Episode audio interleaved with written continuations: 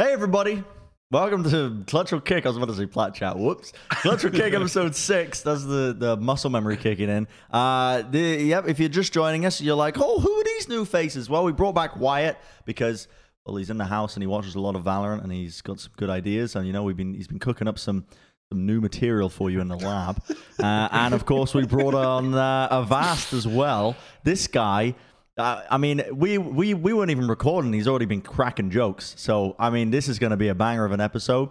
Uh, also, Avast is, uh, I'm, I'm going to say you're a self proclaimed Valorant expert already. Self-proclaimed, obviously. Yeah. Yeah, Proclaimed I by you. Is it self proclaimed if I proclaim it? this other person that's now put it out there, but you know, I'll put I'll put myself. You know, I'll agree with it. Why not? Yeah, I, I think you've been ego. following the you've been following the scene for quite some time, and uh, all of us have a background in esports where we've just been literally we we know the patterns, we know that how this industry works, and we're providing the know-how and the knowledge and the information. And we're about to break down the first topic, which is the patch notes 1.04, which is the new patch that came out. Uh, what did this entail? I actually can't quite remember. They made some. Did they make more changes to Viper?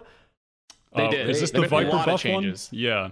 This this is the one where they did buff Viper. Yummy. And uh not to jump too far in the topic list, but it did allow us to see Viper once in a tournament on Yeah. one map. Boy, Buff's really paying dividends for her playtime. Went from zero percent Uh. to uh, 0.09 Well, percent. But this this patch wasn't actually played though, was it? I think this patch hasn't even. oh, really? no. No, no, no. Wait. So this patch was not what the. Uh, I'm pretty sure this was not what the PAX invitation Really? was. I Really? don't- It wasn't even in then? So. Are you, no, hold no, on, I'm hold pretty on. sure it wasn't. Are you sure? I, I'm I'm, pretty I'm looking sure. at it right now. Hey, let me. Let's, Because- Analysis way- you can only get here on Clutch or Kick. I don't even know what the hell's going on.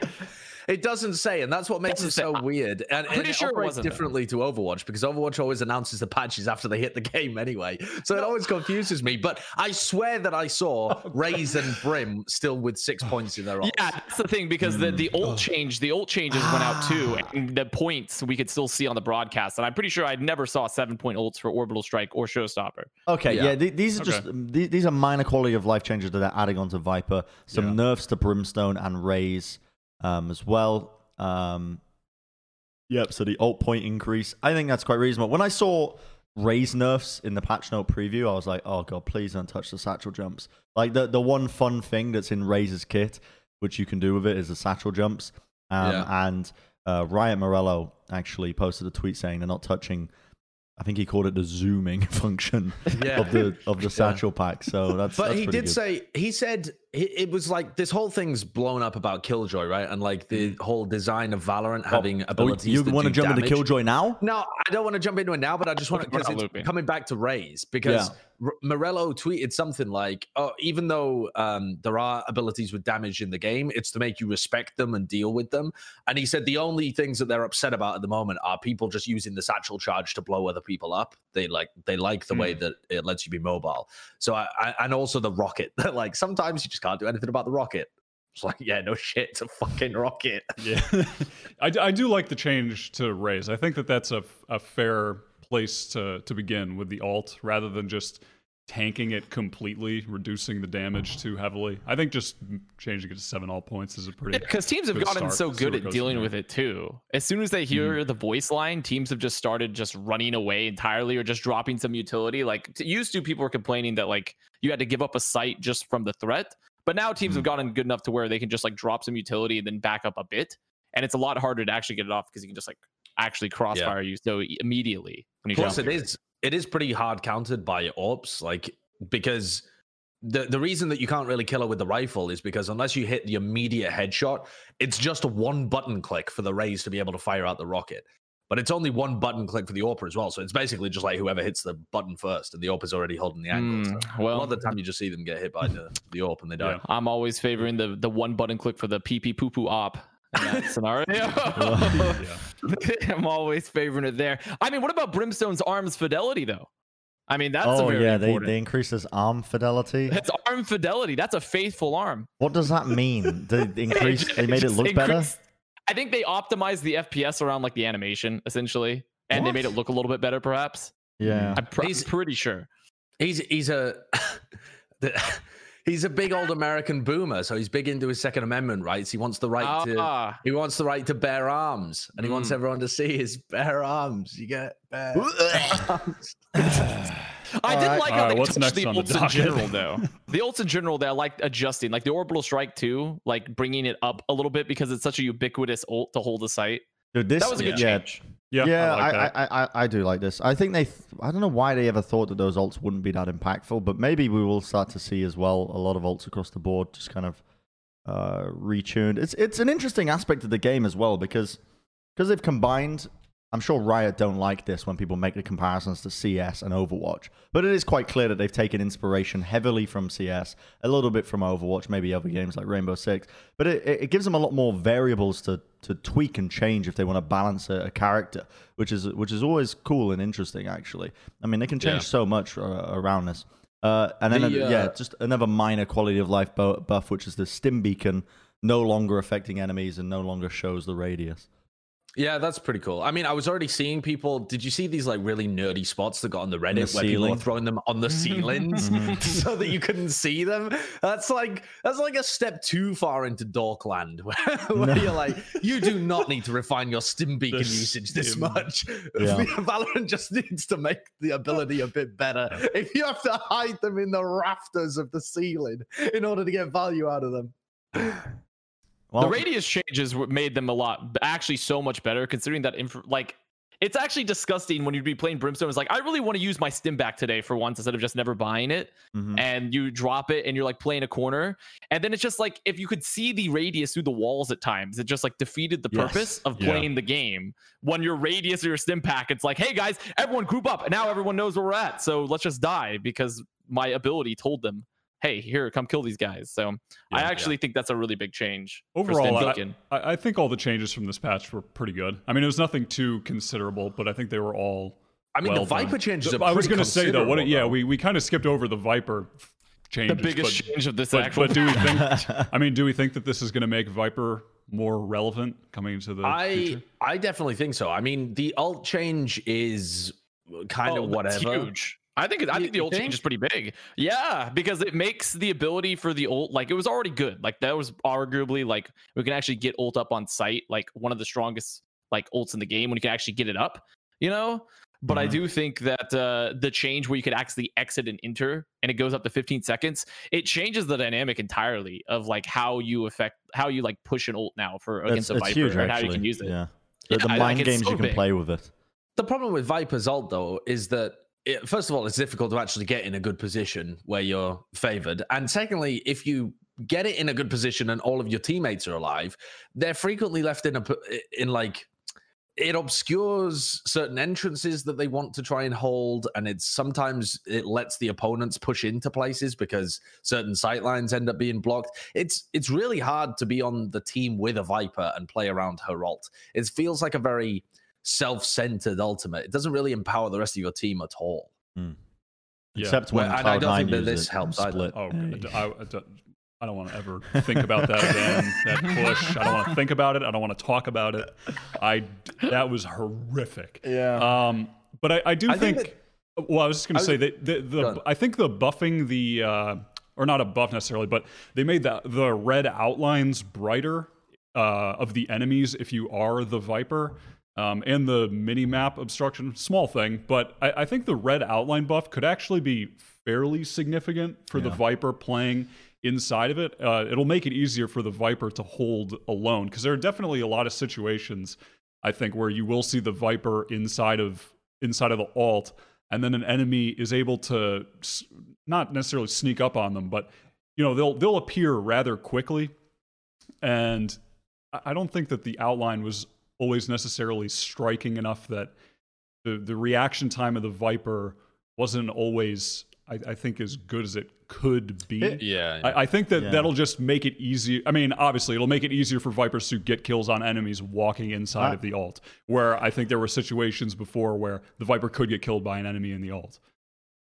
I have some concerns, I think, with the with this kind of method of buffing a character like Viper. Because not to discredit like Riot's balancing methods, but I do wonder if they're looking at like for one, Viper seems like to me with her kit that it's quite situational in a lot of aspects. Like there's probably a lot of set setups that you can do on certain maps that are really quite effective, but on other maps and other areas she's going to be much less effective. And I do wonder, are they looking at like a general win rate across the board? Because these small incremental quality of life buffs that they keep adding and adding and adding and adding, there is a risk that you'll reach a tipping point and eventually she will just go from yeah, not really that played that much to just unbearable to play against in some scenarios because of how powerful she is. Ah, the you don't Overwatch think that'll method. happen? I don't think that's really going to happen though, because they they'll just tweak her back. The thing with this game is that it's a lot of one v one scenarios, whereas Overwatch is not at all. Like every fa- every every tiny thing that you change in Overwatch interacts across like different team comps and uh, all different ability usages and all sorts. Because it's every time you shoot someone, they're probably in the middle of a team fight. You don't really take one v one trades.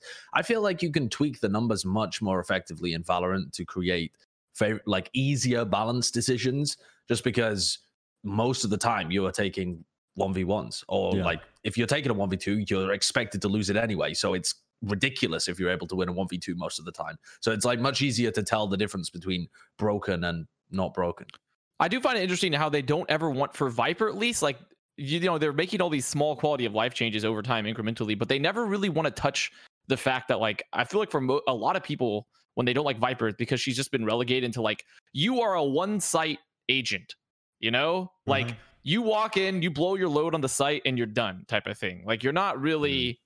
You're not really like having to be able to bring utility to multiple sites. Yeah, you don't have nuance. So I'm wondering why their options here was like they just locked Viper into like a further like you are on site.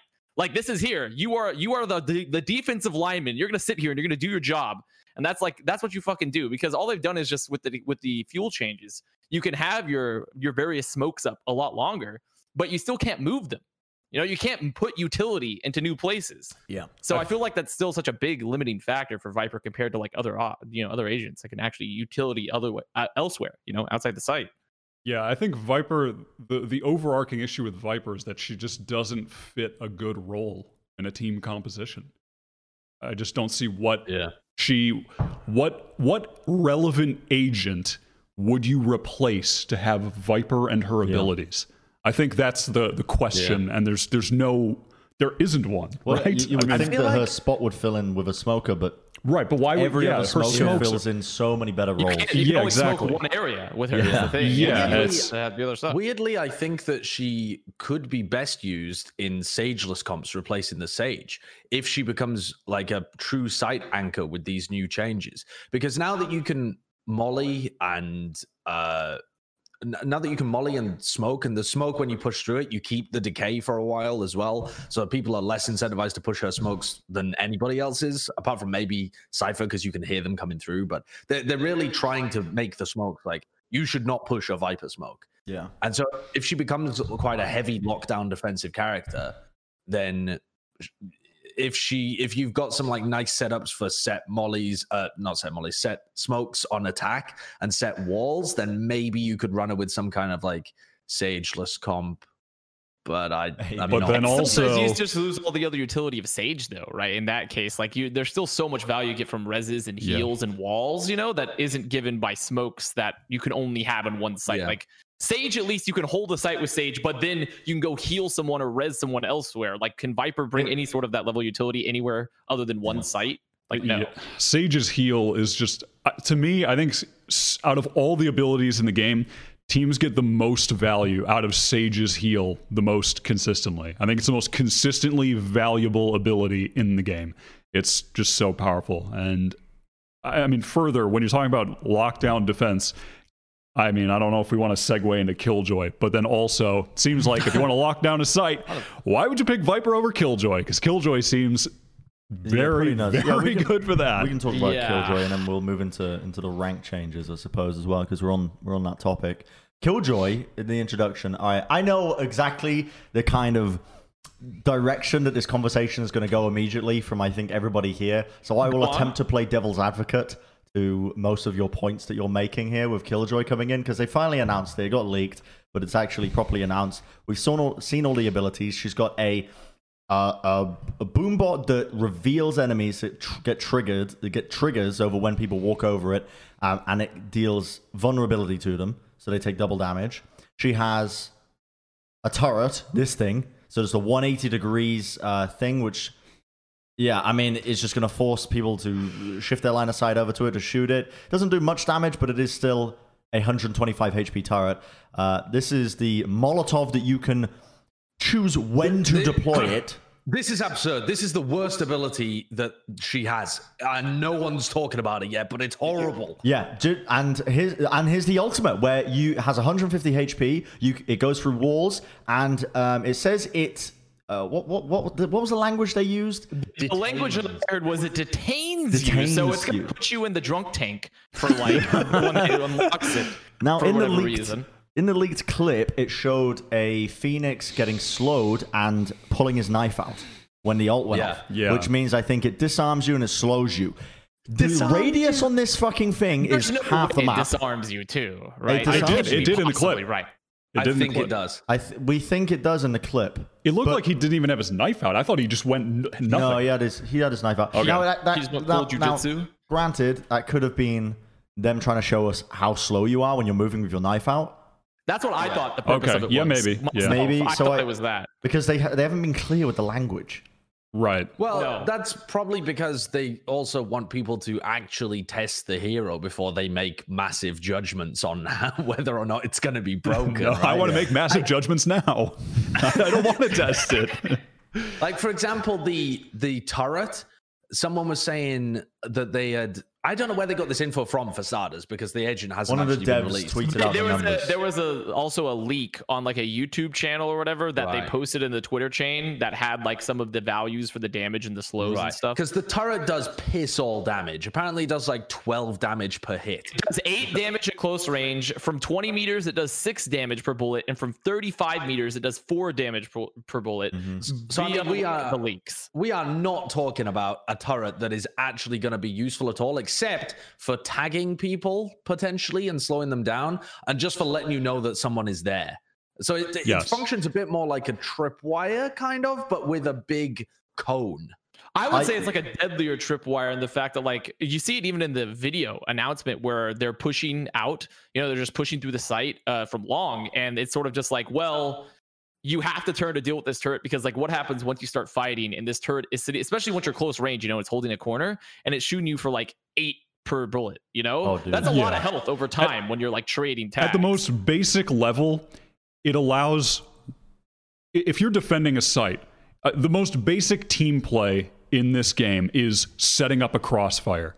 You now have a crossfire as one person. You you don't Yeah. need a teammate. That's that's what it does at the most basic level of team play, which is a huge ability. And then further than that, it can obviously if you if you wanted to solo hold a site, there are positions you can put it in to cover a flank. So if someone's wrapping around, you'll know. I mean, they're not going to Yeah. take huge damage, right? But they'll either stop to kill the turret, uh, but you'll just hear it firing regardless. You're you're going to know someone's coming on your flank.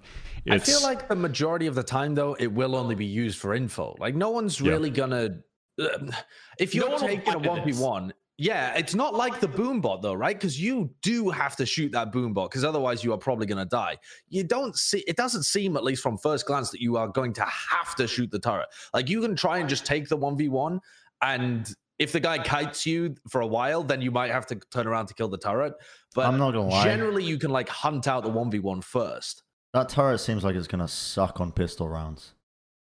Oh, Got yeah, that's very true. 125 another health. Thing. That's, Yeah. that's yeah. The the pistol rounds, I think, 125 are health. I think it costs 200. Correct me if I'm wrong. Uh, Um, did they release? I don't think they've released technically any of like don't- the have they not? values I didn't just see yet, that. So, Well, yeah, I I was just reading through various articles and I couldn't find anything. We just pulled up the Twitter clip of the uh, leaked footage again, and it does appear that it disarms you. It takes away your gun. So at the end, when, when the ult comes off, instantly as the ult goes Wow. off, Phoenix switches out to his knife. So yeah, Kurt's skipping ahead here. You can And see just it. takes out your ankles and takes out your balls simultaneously. goes. I'm assuming it goes them through walls because otherwise it's yeah, pointless. It, it certainly does. I, I mean, it Yeah, looks I like mean- it does. If it if it doesn't go through walls, it is the worst ultimate in the game. If it does go through walls, it's the most annoying ultimate. in I mean, the I'm game. just- I mean, It's disgusting. I'm just imagining, like, on this map on Ascent, like imagine a team plants on uh, B and they're down in the pit and you're retaking, just set it down behind like where the lever is Yeah. on by the just set it in, in front of the lever at boat and just let it rip and you could just kill just- everyone on site for free. Or you just, it's just set it really deep in the site, and as they push through those two corridors, they're gonna get right disarmed. yeah on, on either yeah on either side if you have that ult you just get a free win Imagine It's trying just- to late push. Like a lot of teams recently have been pushing down to like the final 15 seconds in a round. Yeah. Imagine trying to late push into this. You just can't. You just can't. Like, Like, they push you into this and the molly on the ground that you can activate at will and the, the turret. Yeah, good like, luck. imagine all three. I think though you will really struggle to get value out of it as a defender. you like think it so? feels like I feel it feels like something that's going to be great to stop retakes. But if you're defending a site, what's your plan? Like, do you just use it as Viper's pit, No, and no, just no. sling Okay, it down I at the beginning of the round? You're not going to do that.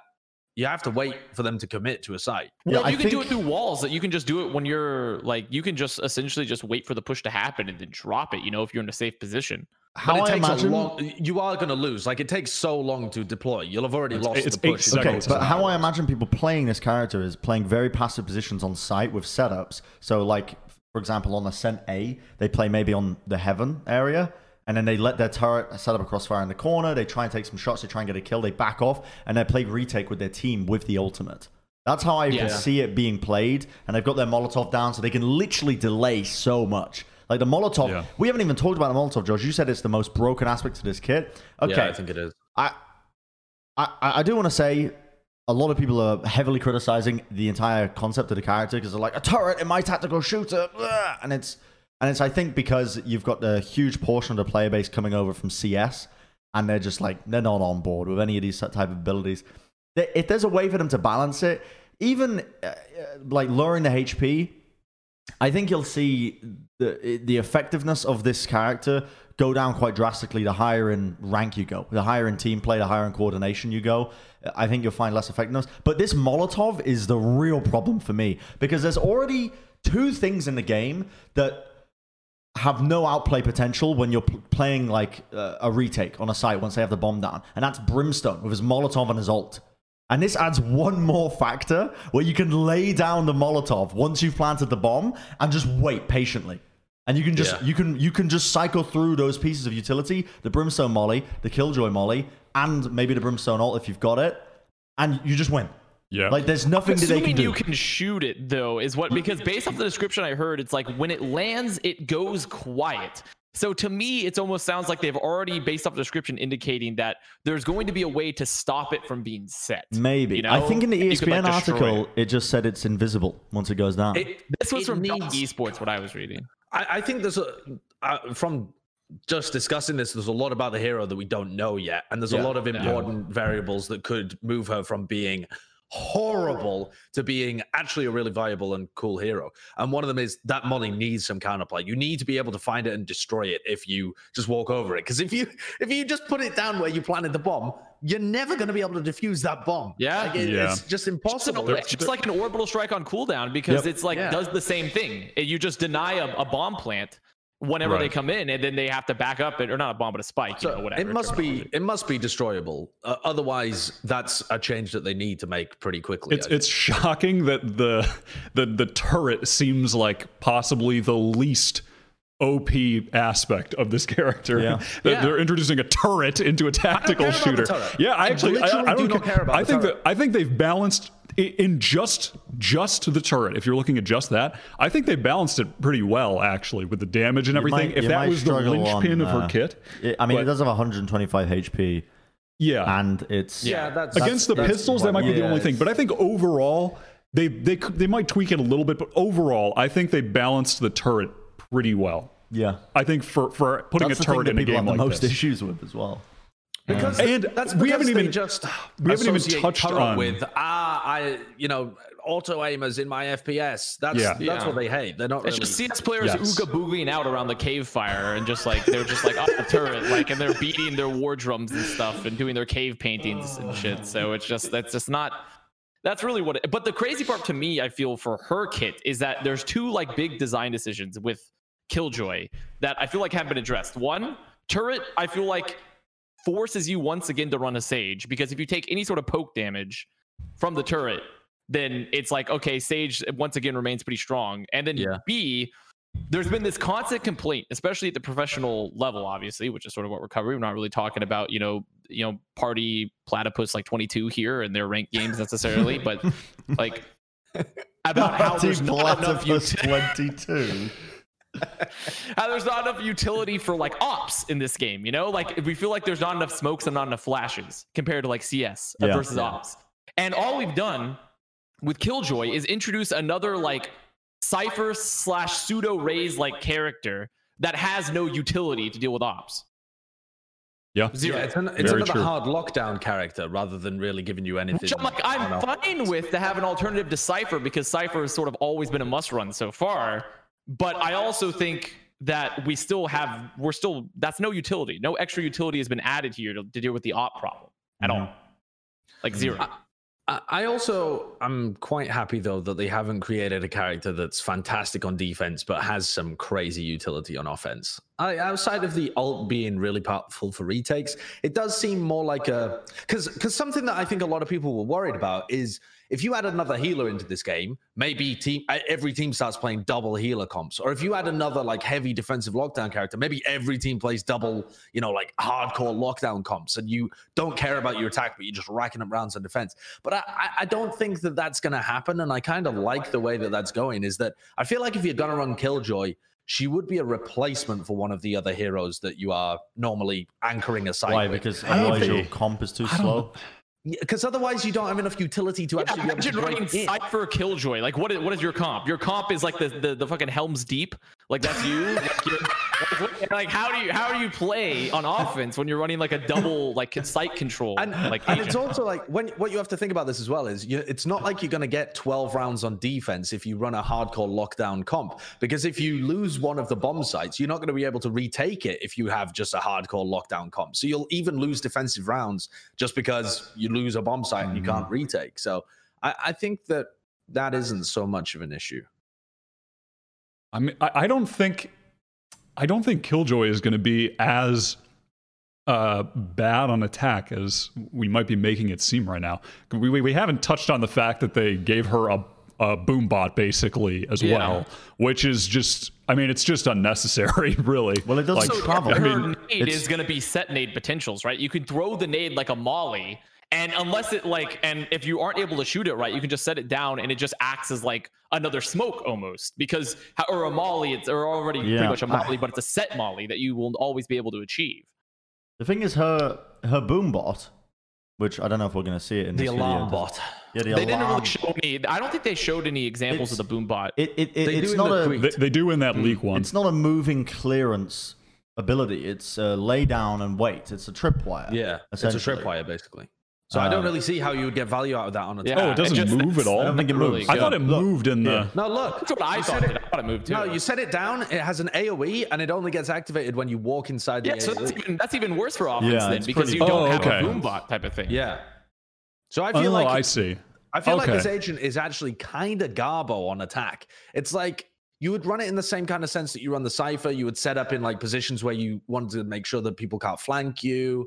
But as for offensive utility, she seems to have basically no. Cypher seems more useful. Yeah. Just on the basis Yeah, that he has. Cypher is 100% more useful because you have smokes and cameras. Yeah. And Yeah. his ult will tell you. I mean, the ult, I would say you could make it work both ways, but overall, Cypher's just like a better overall agent. Like, I don't know. Alright. Like, I'm not, I just don't know what you would ever run Killjoy. You would pretty much only be forced to replace Cypher with So- Killjoy. In conclusion, I think we're all going to hate playing with it and against it in our rank games. Yeah, that's I- certainly possible.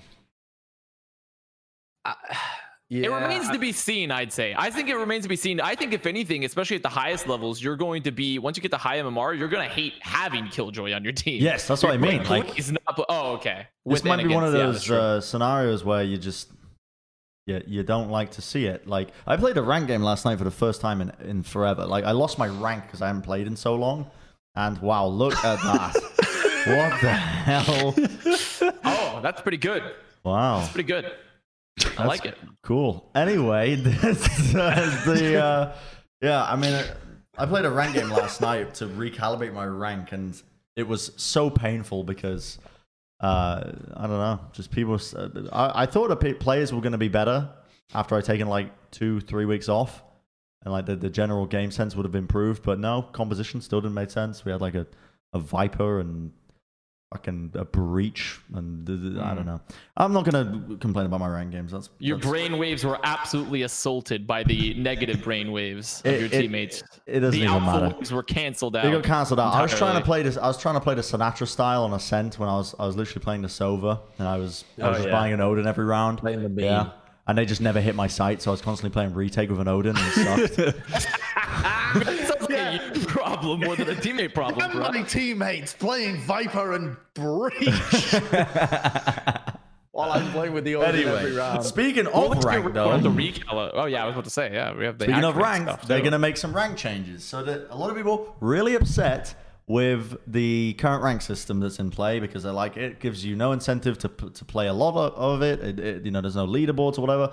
But they're making some changes, and it is the most convoluted sh- shit I've ever seen.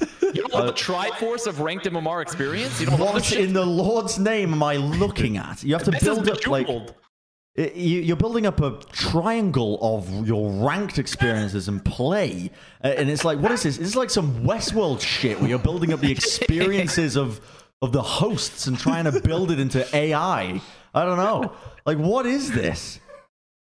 Yeah, it's really weird. I'm gonna I be mean, honest. Uh, I, I tried to read this article. I closed that page. I I, I don't It's know really what the hell is going it's- on with it's this. not Confusing. It's just they got. It's just this article. The entire thing got graphic design as my passion. Is the problem here? It's like this is. This is the, the article itself is pretty self-explanatory. and The changes are pretty interesting. It's just everyone gets so.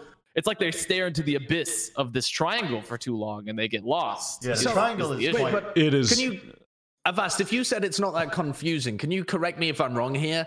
The idea is that at the end of an act, your best nine wins calculate your like overall rank. It's like your Well, so pretty much your best nine wins, yeah, it encomp- it encompasses, but the most important like thing for your future rank seasons is your ninth best ranked win. Because they take that ninth best win, not your best win. So like the pretty much the lowest of your wins, and say this is your skill level, your most def- like definitive skill level. This is what we know with confidence that you can achieve because it's the lowest of your best wins. And so that's going to weigh the most heavily as well going into like your placements initially is like they're going to try to place you initially around that level and use it for the basis of your starting mm. placements.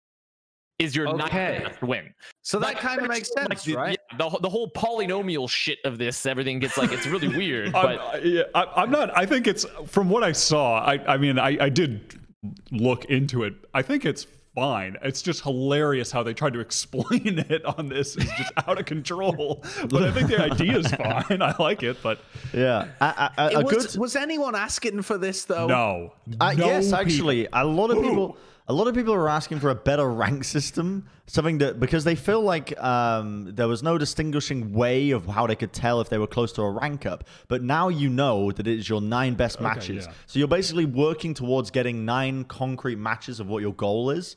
So people were asking for a clearer rank system. Now, is this clearer? Up for debate. But I mean, the visual system of it could show you like the whole point of it is that your triangle is supposed to like fill up with your wins. Then they have like an indicator based off the level, like the rank Mm-hmm. of the win, and it's Right. supposed to slowly replace them out, like you're cycling out the bad ones. You know, like it's Yes, just like yeah.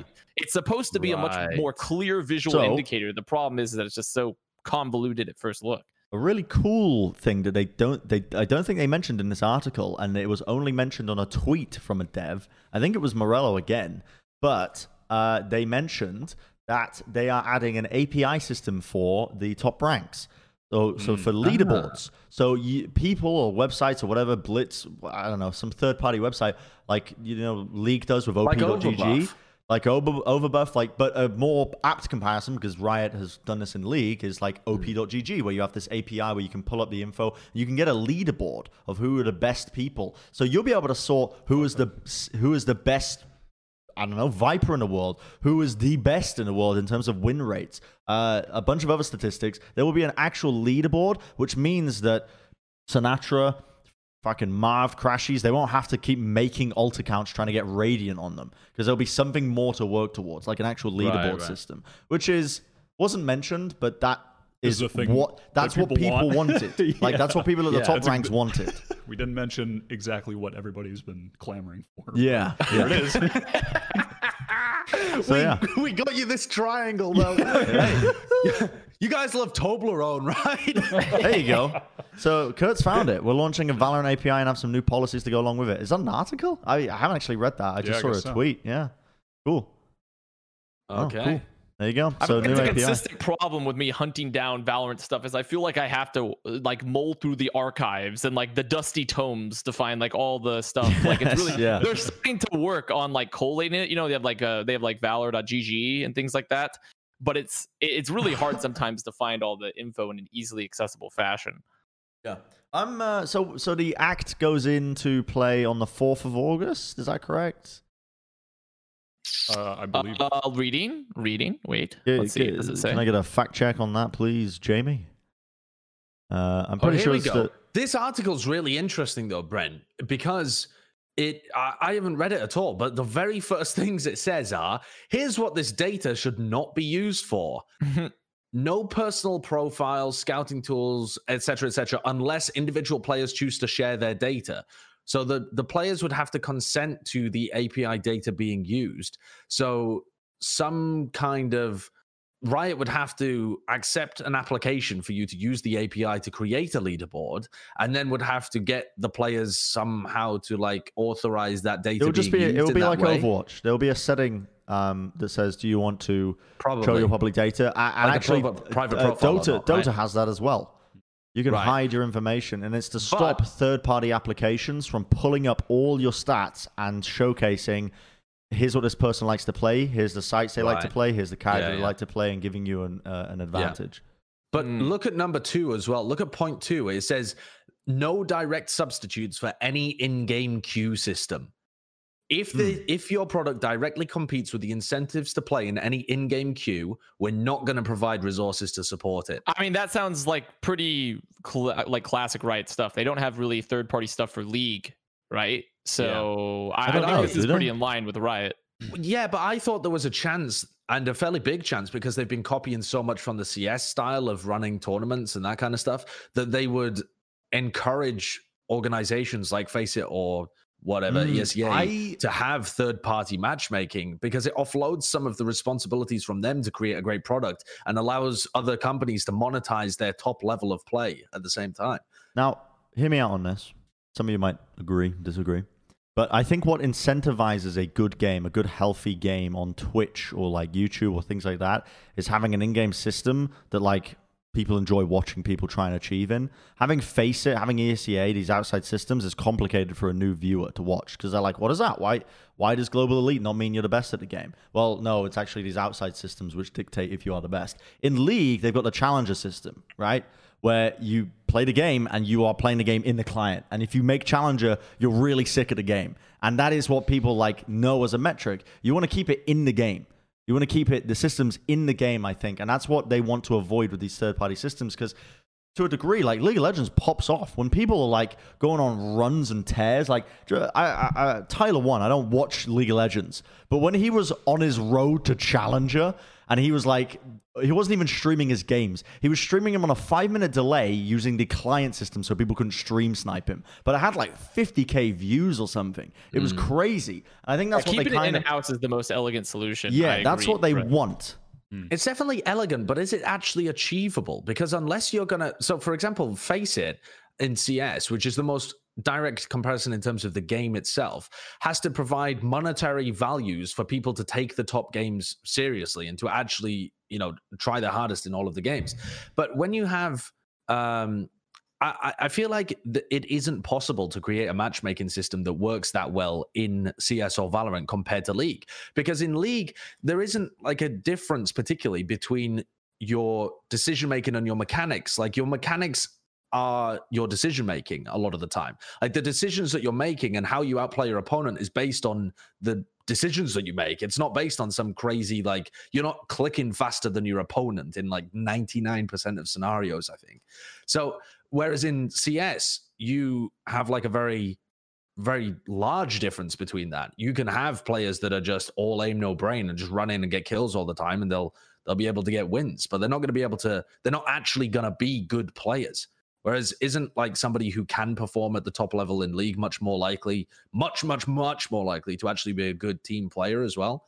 Uh, you have solo like lane phases and all of that kind of stuff where you're not even having to interact with your team in a lot of scenarios. Like that's a, a really crucial part. You don't have that in games like CS or Valorant. I feel like it's a fool's errand to try and create a system that works as well in games that are, are so aim based.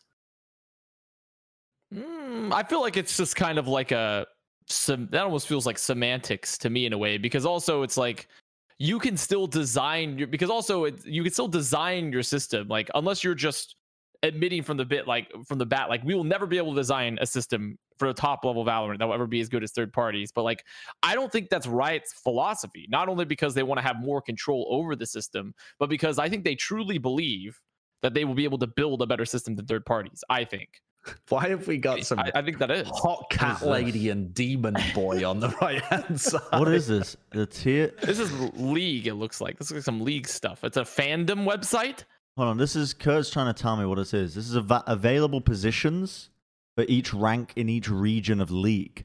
Hmm. So this Yeah. is the amount of slots available. So in Europe Hmm. West, there's 4,000 in Masters, 700 in Grandmasters, and 300 in Challenger, I think that says. So Right. these are like, these are sought after positions. This is what people are playing for. And honestly, I mean, correct me if I'm wrong, guys. I don't watch a lot of League of Legends, but I think players get picked up into pro teams based on Challenger as well. So They like, do, it's yeah. a system But what where I'm saying is, I think that the skills are much more translatable from ranked play into team play. Whereas in a game like CS or in a game like because it's a, uh, a like much more Overwatch individual well. basis. because I would say, I a would say large the individual. opposite.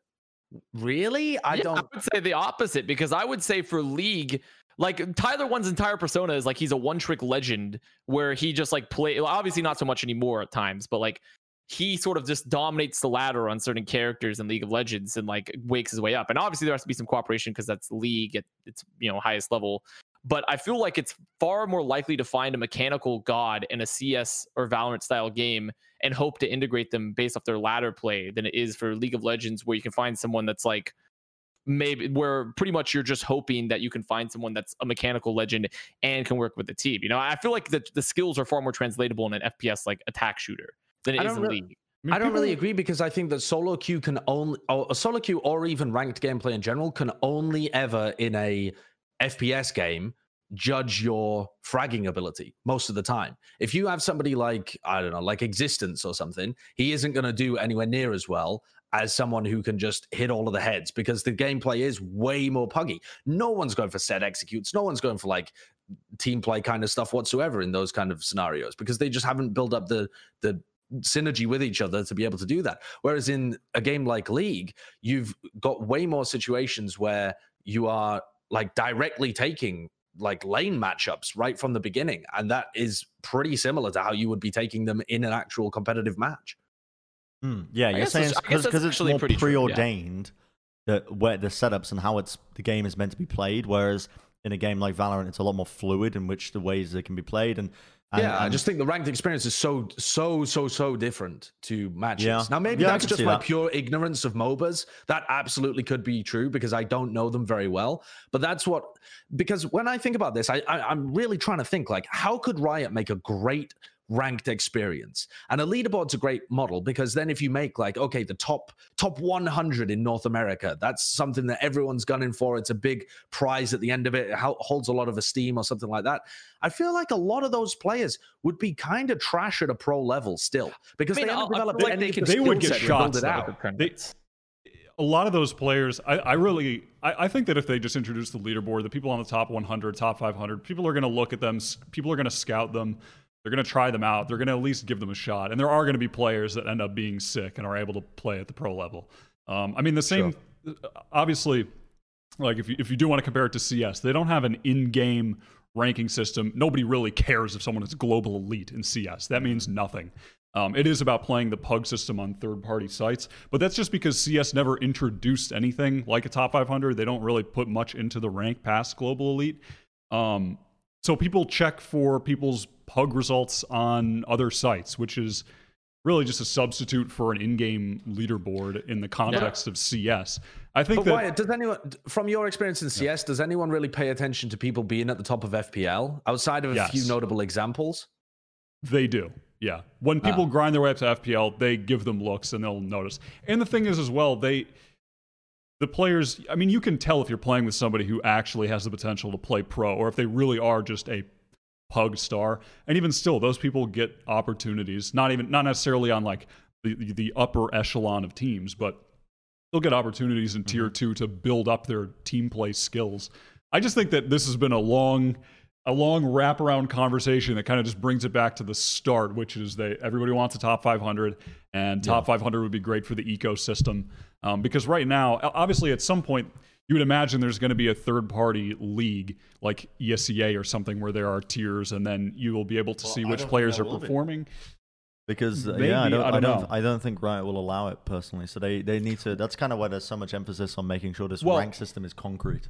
Even if it's a Riot sanctioned tournament, I'm just saying there's going to be a way. Got a Yeah. mission series, There's- right? So yeah. ESEA Yeah. would be allowed to hold competition. I oh, feel. Oh yeah, That's true as well. But there, there will be some, whether it's Riot or third party, there will be a league with divisions for players to rise to the top. I just think once they have that, once they have the top 500, the Yeah. ecosystem will be flowing. Then it'll be, everything will be good All to go. Let's move on to the tournaments that have been, been played recently. The WePlay Invitational. I, I when was this? Because I, I mean, this was years ago, wasn't it? July 12th to July 18th. Okay, It was I mean, like when we did our last episode two weeks ago, the very, very first games were just being played. But this is the Ah, most recent right. thing that's happened Yes. in Europe. yeah, and uh, I think my my major takeaway here was that G two would dominate any team right now in the scene.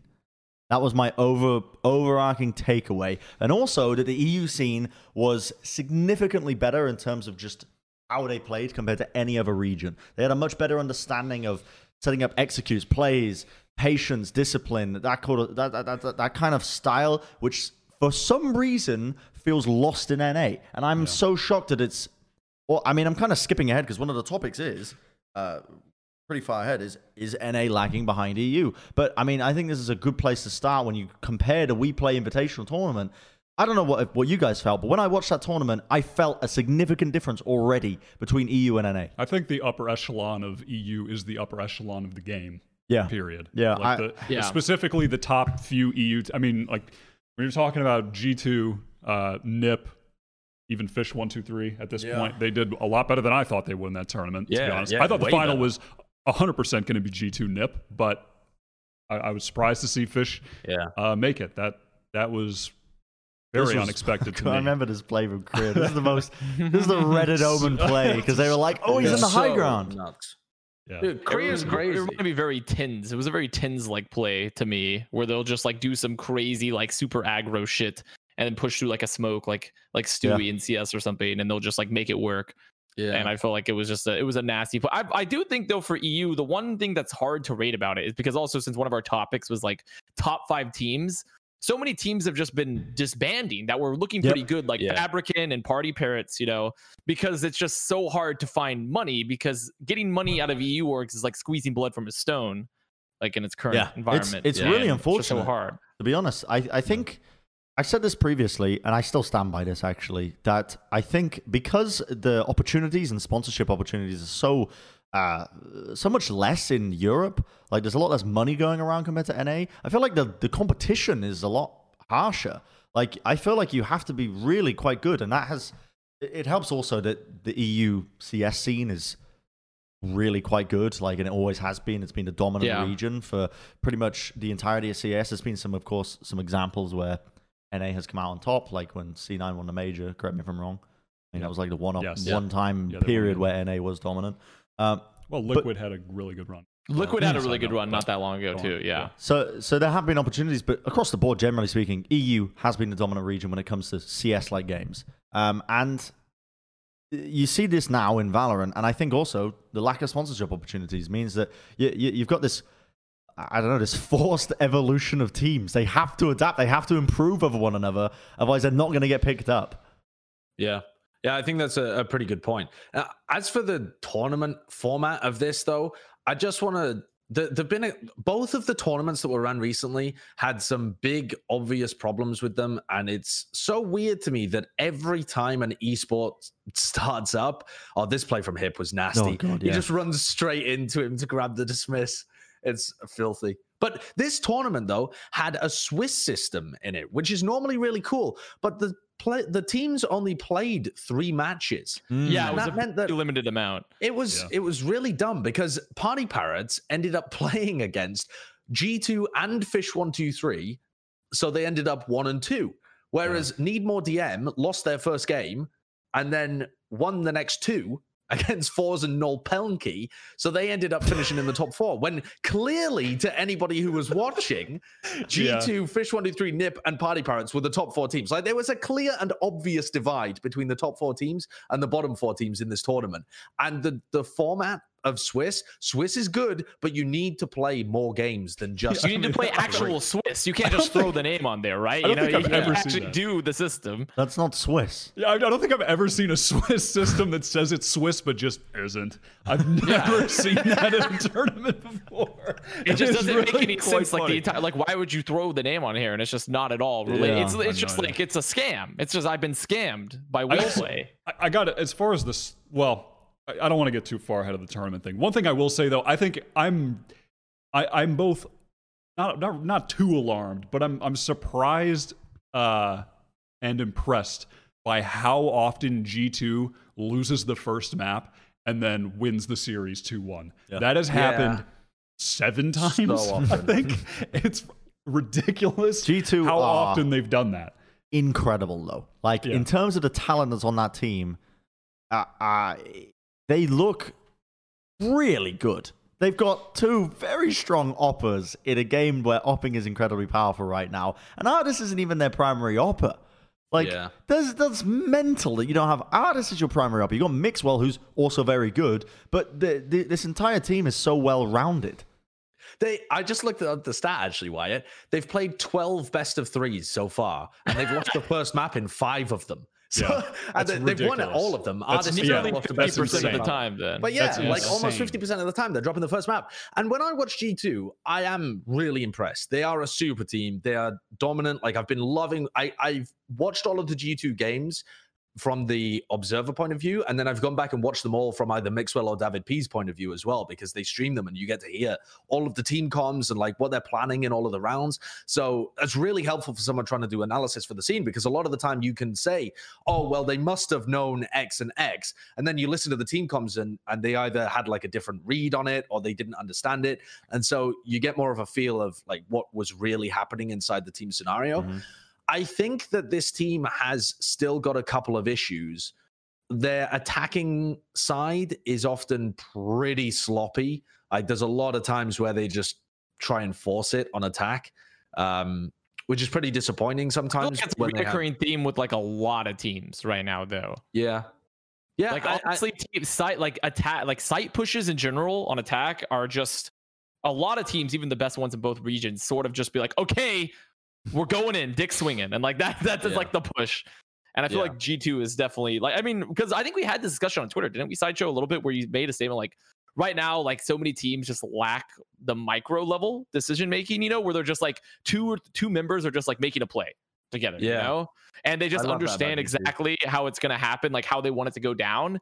And I feel like for a game, for esports in general, that's such like a strong skill, no matter the game, because it's so much of like macro strategy is just like a bunch of players working together and sort of like and just saying like we're gonna make this play and we're gonna see what happens like off the peak when I use this, or we're gonna like set it up in such a way, and then the macro sort of develops from what happens from all the micro there. And Yeah, G2 sure. is just really, really good at like someone's gonna be like, okay, David, you're gonna slow this, I'm gonna peek, or like I'm gonna flash here, we're gonna Yeah. swing wide, you know, we're gonna fake. Like it's just like two to three people at a time just making little set plays, and then it works Yeah. into the wider goal. Yeah, they're all big fraggers, but they're all really intelligent players. So if somebody says, "Hey, I want to peek this," they understand what utility to use without ha- ever having pre-discussed it. I think they just understand what utility they need to use to be able to set their teammates up for success. And so they've been a really fun team to watch. But it, it- this like split out um, system of communication does sometimes lead to, especially the attacking rounds, being pretty all over the place. Because it's easy on defense because you know that if someone's coordinating an attacking piece, the rest of you are supposed to stay still, basically, and Mhm. just like hold your ground. Whereas on attack, I feel like sometimes they have everybody's trying something, and sometimes they just push blindly into an area. I think that's definitely an area that they can improve on. Would- But Ardiis is also an incredible shot caller for the macro style. He's nuts. He's If I like the was to- primary shot caller for the macro stuff, and he's so good. If I was to ask you to create a top 10 list globally of players in the game right now, how many of them would be from G2? Probably five. Yeah, Yeah. honestly, Right? like a lot, least- a at lot, least of- at least four. four. I'd Yeah, say at least four. Yeah. At least four. I th- I completely agree with you guys as well when I was thinking about this, and I was like, it's kind of insane. Now, I mean, I think a, a, an interesting conversation to have as well is who we all think the best player in the world is. And this is a conversation me and Wyatt have been having Yeah. for the past week. Just every time we see each other, each other in the kitchen after a Valorant tournament, it's like I feel like it's a little early to make that. you think Oh, so? no, I don't no, think it's so. TenZ. I, I, I wanna- I would I say don't go off the would topic say that list, we but- still haven't seen any cross regional play really. But you can Well, make right, a good so we're judgment. wildly- we're Yeah, speculating. it's a huge but- speculation. It's a little bit clickbaity, but the, the the point of it is you you're kind of just you're judging based off of what you've seen from that individual and like I guess the competition they played against and their accomplishments thus far. I mean, I'm curious if you were to make this. If I'm if I'm to ask you to step out of your mind palace for one second and join me in my humble shack of speculation, what would you say is the best player in the world right now? I'm I'm I already said it, so I'll just say I'm I'm 100. percent I think it's TenZ. I think he's he has in terms of his rifling and opping. I think he is just god tier at both. He's incredibly versatile Yeah. in in those ways. His decision making, I think, might be the fastest in the game right now. When you see him in in combat nuts. scenarios, when he's on jet, his ability usage, decision making is quicker than anybody else's. He makes the right move at the at the fastest Yeah. speed. Um, and also hit. I mean, you, there's something to be said about the rest of his team and him being like against all odds in so many scenarios, Well, to and be he fair, always I feel like comes out on top. C9 has started building out like part of the reason C9 looks so rough, and it's also why I feel like it's so early to make the calls. Like so many rosters have sort of just like been advancing, so like iterating so much recently, and I feel like C9 is like the key to that. Where like first it was it's TenZ versus the world, then they get Relyks, and they're like starting to get their little bit, and then they add Mitch, and I feel like it really starts clicking for them, even though they start, even though they lose, you know, at the end to Sentinels. Yeah. I think that like this is just such a fast time of iterative processes, It and like teams don't even know what their roster is going to be. it, it really must be said though that TenZ is playing alongside players that very, very regularly get half to a third of his kills. yeah, on, on a very regular basis. He does not have a secondary fragger on this team apart from maybe Relyks, who's starting to I would say Mitch performed pretty well, honestly, during the, the latest for during packs, like especially in the grand final. Like not perfect, not great. He was doing I- all right, yeah. He was. I would say that like this. The thing for C9 is that they've been building instead of TenZ having to just like drag four people behind him, you know, Rock Lee style and drop the weights type of thing. Like I think like they've started adding people that are slowly getting there and they're building their synergy, starting with Relyks and Mitch. But also, Uh, he's oh, he's playing I don't- alongside a, a Sova player who's dropping like ten frags a game. dude. Yeah, I mean that's dreadful. In He doesn't Vice- have like a in Vi- partner to go in with. Yeah. vice and sh- yeah, I mean, this is so off topic, but if someone starts talking about Cloud Nine, I just go mental. I can't contain these hot takes. But, but re- really, he, I mean, he has two players on his team that are struggling to get above ten frags in a game, and. I, What does that and, and I'm not him? mad. I'm actually not mad at them having Shinobi on the team because throughout his entire history in in previous titles, he was always an in-game leader or a coach. So I'm not mad at them having like a if he's like you you can't actually hear his calls because TenZ doesn't play with team audio when he's streaming these tournaments. But if he's like existence in-game leading and not getting kills, I'm okay with that. The, the problem is, there, I mean, there are, there are a litany of problems with that team. But, it's but I just- fluffy. He's absolutely dude, I, we gotta we gotta talk about something else. I'm gonna Okay, but- lose my mind.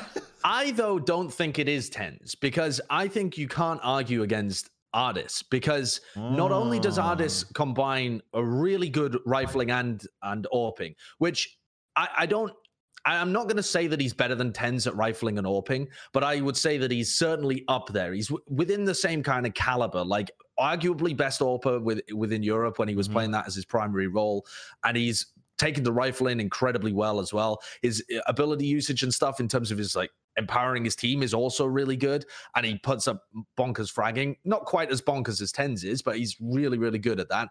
But the the thing that pushes it over the edge for me for why Ardiis is the best in the world right now is because not only when you look at him play is he great, but he's never lost a best of three series, and he's the primary shot caller for his teams. Like he is okay, he's not controlling the game in terms of like he's the puppet master making everyone else dance, but he's providing a lot of the macro calls in terms of rotations and where people should push.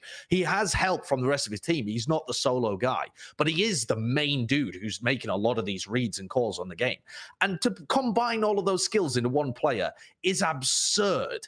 And then when you partner him with someone like Mixwell, who's almost the TenZ of EU in terms of like his rifling and the heroes that he plays and stuff like that, then you've got like a god squad, like a real one-two punch Yeah. that's phenomenal for G2. I've asked just to su- you just decided not to take part in this conversation. Well, I it's, mean, it's above Josh, you. what do you want me to do? You want me to tell like, Uncle Egg is speaking? What do you want me to like jump in here? Wyatt was frothing about C9. Like Uncle we were, Egg. we were having. A, I mean, Well, I mean, you said you said you I don't think to- it's applicable right now. You said it's not it's not a proper I mean, conversation. I don't think that. I think without cross regional play, like I said, it's speculation, right? brain But but who answer. I I, mean. I don't, I don't give a shit. We're gonna speculate, right? I'm kind Here we of go. I'm kind of split. I'm kind of split myself because I think in like the right team environment, Mm-hmm. TenZ will be a better player than Ardiis. Because Josh actually hits my EU pick, which is Ardiis, like Yeah. followed closely by maybe Mixwell. Um, and but my NA pick is definitely TenZ because it like all the regions, but he's cracked out, you know, he's hit it, he's just like crazy and he has really really insane decision making like just the quickness of it on top of his mechanics right but he just never it's just it just hasn't been the right team environment him for really for me to make the definitive like yeah he's the best. I would say and the more complete package Ardiis is there. Like 100% i think Ardiis is like the more complete package but i feel like sometimes to be the best it's not always about being the most complete it's about being such a monumental force that you're like you're like fucking vesuvius when you explode and you bury a civilization and and TenZ TenZ is that if you put him in the right Yeah. environment i Yeah. feel and it just hasn't I- been achieved I would love to see TenZ play on a good team. It is phenomenal Yeah. to me that TenZ plus the squad is making it to finals when they only have one map that they look competent on.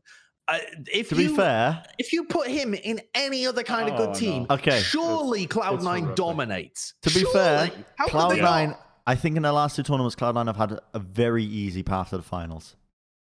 They- Yes, I they say have, actually. I it's, Yeah. it's they've been playing Yeah. against the, the, I think the the hardest team they've been playing against a lot a lot of the time when they're making it to the finals has been TSM and well, TSM been have Immor- been I think dropping Immortals they pop up against like a lot. Yeah, Yeah, they got to actually Yeah. didn't play against in TSM in the one. last two tournaments. They played Yeah. against Gen G in the first one, I think, Mm, and then they played yeah. against Immortals in this most recent one to make They- it to the finals. They lost to Gen G in the previous one, is what happened. Yes. I think they, I think they beat them and then lost to them though, didn't they?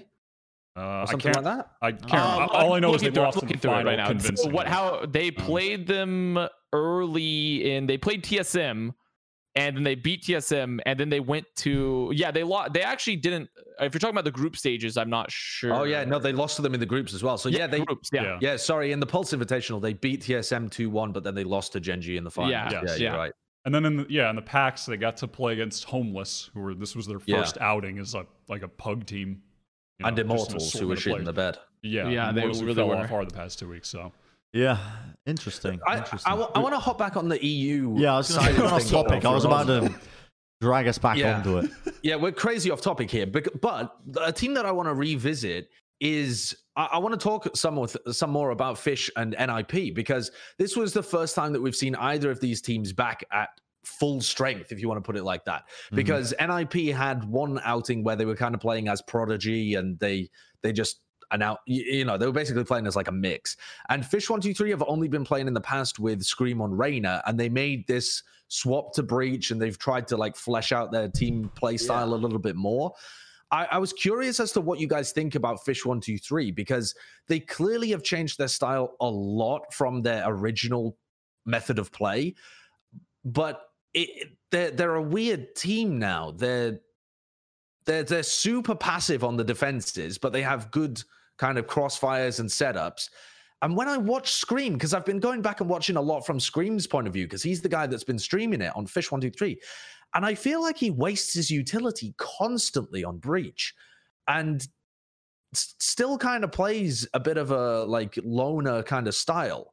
So I don't really. But I mean, that's Scream, right?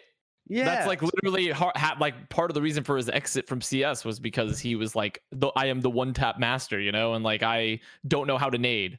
But they Yeah, did yeah. have good performances in this tournament. They beat Party Pirates 2 1. They beat Yes. NIP 2 1. And they nearly, I mean, they, they didn't nearly beat NIP the first time around, but they took a map off NIP the first time around. So I mean, they, they did pretty well here. I, I didn't I- felt like the wins they were getting though they were not clean wins.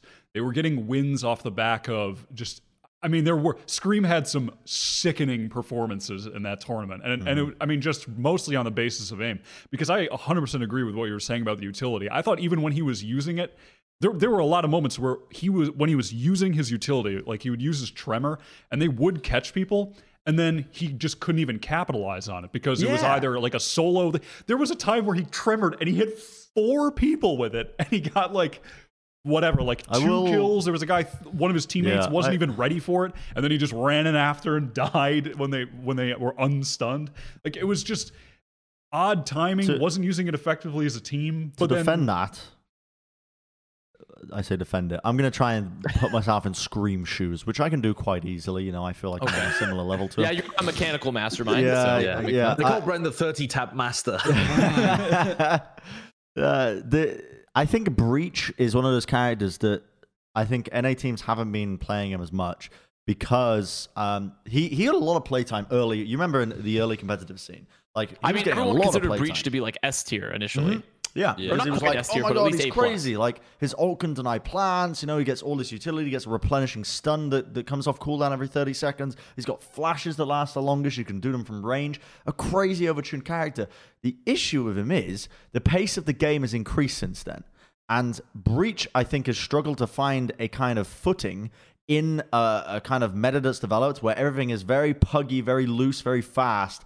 And he, when he's using his abilities, he has big wind downs, wind up, wind downs. When he's flashing, going in and out, it's hard to follow it up uh, uh, himself, right, from doing it. So I, li- I like to think when I watch screenplay, so I remember you made this comment, Josh, when you were talking about it, and I was watching it, and I think part of the reason is he is using his game sense to know when he can get away with using utility. He might not be able to capitalize off of it, but he knows he's not going to get punished for it. So he's throwing it mm. out willy nilly, trying to, and then maybe the the fucking twelve moons will align, and suddenly there will be an opportunity to capitalize off of this utility that he's thrown out into the abyss. But Mo- I think he's just trying to be quite smart and not get caught with his trousers down, pulling out a flashbang, setting up a stun. Does that make Yeah. sense? I think that does make sense, but maybe then it's the wrong hero for Scream. Yeah. Because you look at a lot of the other Breach players in Europe, and you look at like Shadow Lols, who plays for Fabricant and is mainly on the AWP, and so he's sat passively quite a lot. And you look at uh, SSK, who plays for Party Pirates or played. I mean, both of those teams are dead, but they they, Yeah. they were alive recently. They are very fresh Still warm. corpses They're for us still to warm. Yeah. Uh, so yeah, both of those players aren't really the big fraggers on their team.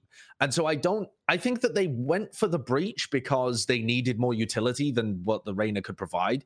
But I still think that this isn't the final form for Scream. I don't No. think this is the place where you necessarily want him to I, stay. yeah, I, I also think a team like Fish One Two Three, just to add on quickly, they're, they're, they're almost forced to find answers to a lot of the op heavy styles that have been coming out recently. definitely, definitely. Because they're a, they're a really rifle heavy team, and one of the counters is is long range flashes, which Breach provides. You do kind of need that to a degree. So, but yeah, I mean that that's a great point. That you know maybe this isn't the best hero for Scream. I, I, you know, I've been saying this to you when we were watching. I, I think that Scream should be playing Phoenix, and I think they should try to run a faster, more aggressive, kind of puggier style uh, game. And I think I don't know why Scream hasn't been playing Phoenix ever before, because I think that is a great agent for him. Um, you know, I you feel like they're still self- stuck in the box of like breach is good, you know, because it's not that breach is bad necessarily, but it's very clear that they're jamming Scream I- into a box of being aggressive, you know. And Yeah. I I also feel that like they're operating off like sort of you know I coined this term somewhat recently for a different game, but I'm gonna use it here. We're still sort of seeing it as like meta inertia in a way, you know. And I think mm. Breach has fallen into that category for Scream because you know he's someone that started. He's a, obviously we're still in the beginning of Valorant, but there was the proto beginning, you know, the ooze, the primordial soup of Valorant, and that was and that was and Scream was sort of there initially, and Breach was really really good. And I think that teams have started to realize that breach you have to play that much more passive style of breach that Josh was that Sideshow was talking about because of the fact that uh it's so teams have gotten so much better at just denying breach his ability to follow up by just do, being better at utility and crossfire you know as everyone's gotten better. It's just a lot harder for breach to just like yolo i'm fucking putting my stump against the wall i'm flashing and i'm running in and i'm gonna get a kill. Like it's I- way harder to do that. I don't really think though that okay. I, I mean, there are many other issues with Fish One Two Three's roster uh, on a theoretical basis. They did a great job of covering up this tournament. I think Yeah. through really good team play and like an Mhm. understanding of how to hold areas. I think if you take that, if you take that more puggy style, the only player that's going to benefit is Scream, and probably the other four players on their team are not going to benefit so much because I don't think that this team has a wealth of firepower behind it. They have players that are naturally a bit more passive and want to play a more strategic, slow style. I don't, apart from maybe Soulcast, you don't have another big fragger on this team that comes That's- out very regularly with like aggressive plays. Yeah, I, I think that they just need to. I, I say clarify my my meaning of the puggier style. I, I more so mean I think they need to let Scream off the leash a little bit more and uh, let him do his thing, and then and then they kind of play their game around him to an Like, extent. phoenix fits that role way better than Yes. breach More so than like just the being a cog in the machine. I think that if they Yeah. let him play Phoenix and just play his game, he could dominate to a, a, a higher level than he was in terms of just raw fragging on Breach or Sage. And if they can just fill in the team play, consistent game around him, then they could take their entire team to another level because he is hindered a little bit by these agents that he's being, you know, I don't know if he's being forced to play them or if he's trying to play them to fit into their machine. Yeah. But I don't think that that is necessarily the optimal strategy for them as a team. So, Yeah. It's interesting as well when they move on to bind because on bind you want to be playing at least in the current European meta you want to be playing the Sova and the Raze. And that means that Scream can't really be playing the breach. Like breach doesn't get played all that often unless you're playing a sageless composition. So he moves over to the sage in that scenario and has ended up playing the sage for them, which is, is his original role when he first Yeah, started to playing play that. Valorant. He was on the screen uh, on the the sage at the beginning. Uh, but when I look at this team, I feel like he should just take the say the Raze pretty much full time. If he was able to pick up that Raze role, the entry fragger, the AWPer, play more like Zyppan, for example, when he was playing for Fabrican, that's a role where you can really impose your will upon a game. You g- all of your utility, your will yeah, all of your utility is just set up to help get you frags and flush people into your sightlines. And if he can learn that hero and get good at it, Yeah. that could be a massive boon for Fish One Two Three because they can just move uh, Soulcast over to the Sova full time. Link can stay on the Sage, and they've just got a a sicko system. I want to move this along because yeah i was about to uh, say we're doing the scream hour over yeah, here yeah. I mean, we're really breaking down the nuances of Scream. I want to talk about um, Big, B I G. Uh, I'm not talking Notorious. I'm talking the team. They picked up a couple of players.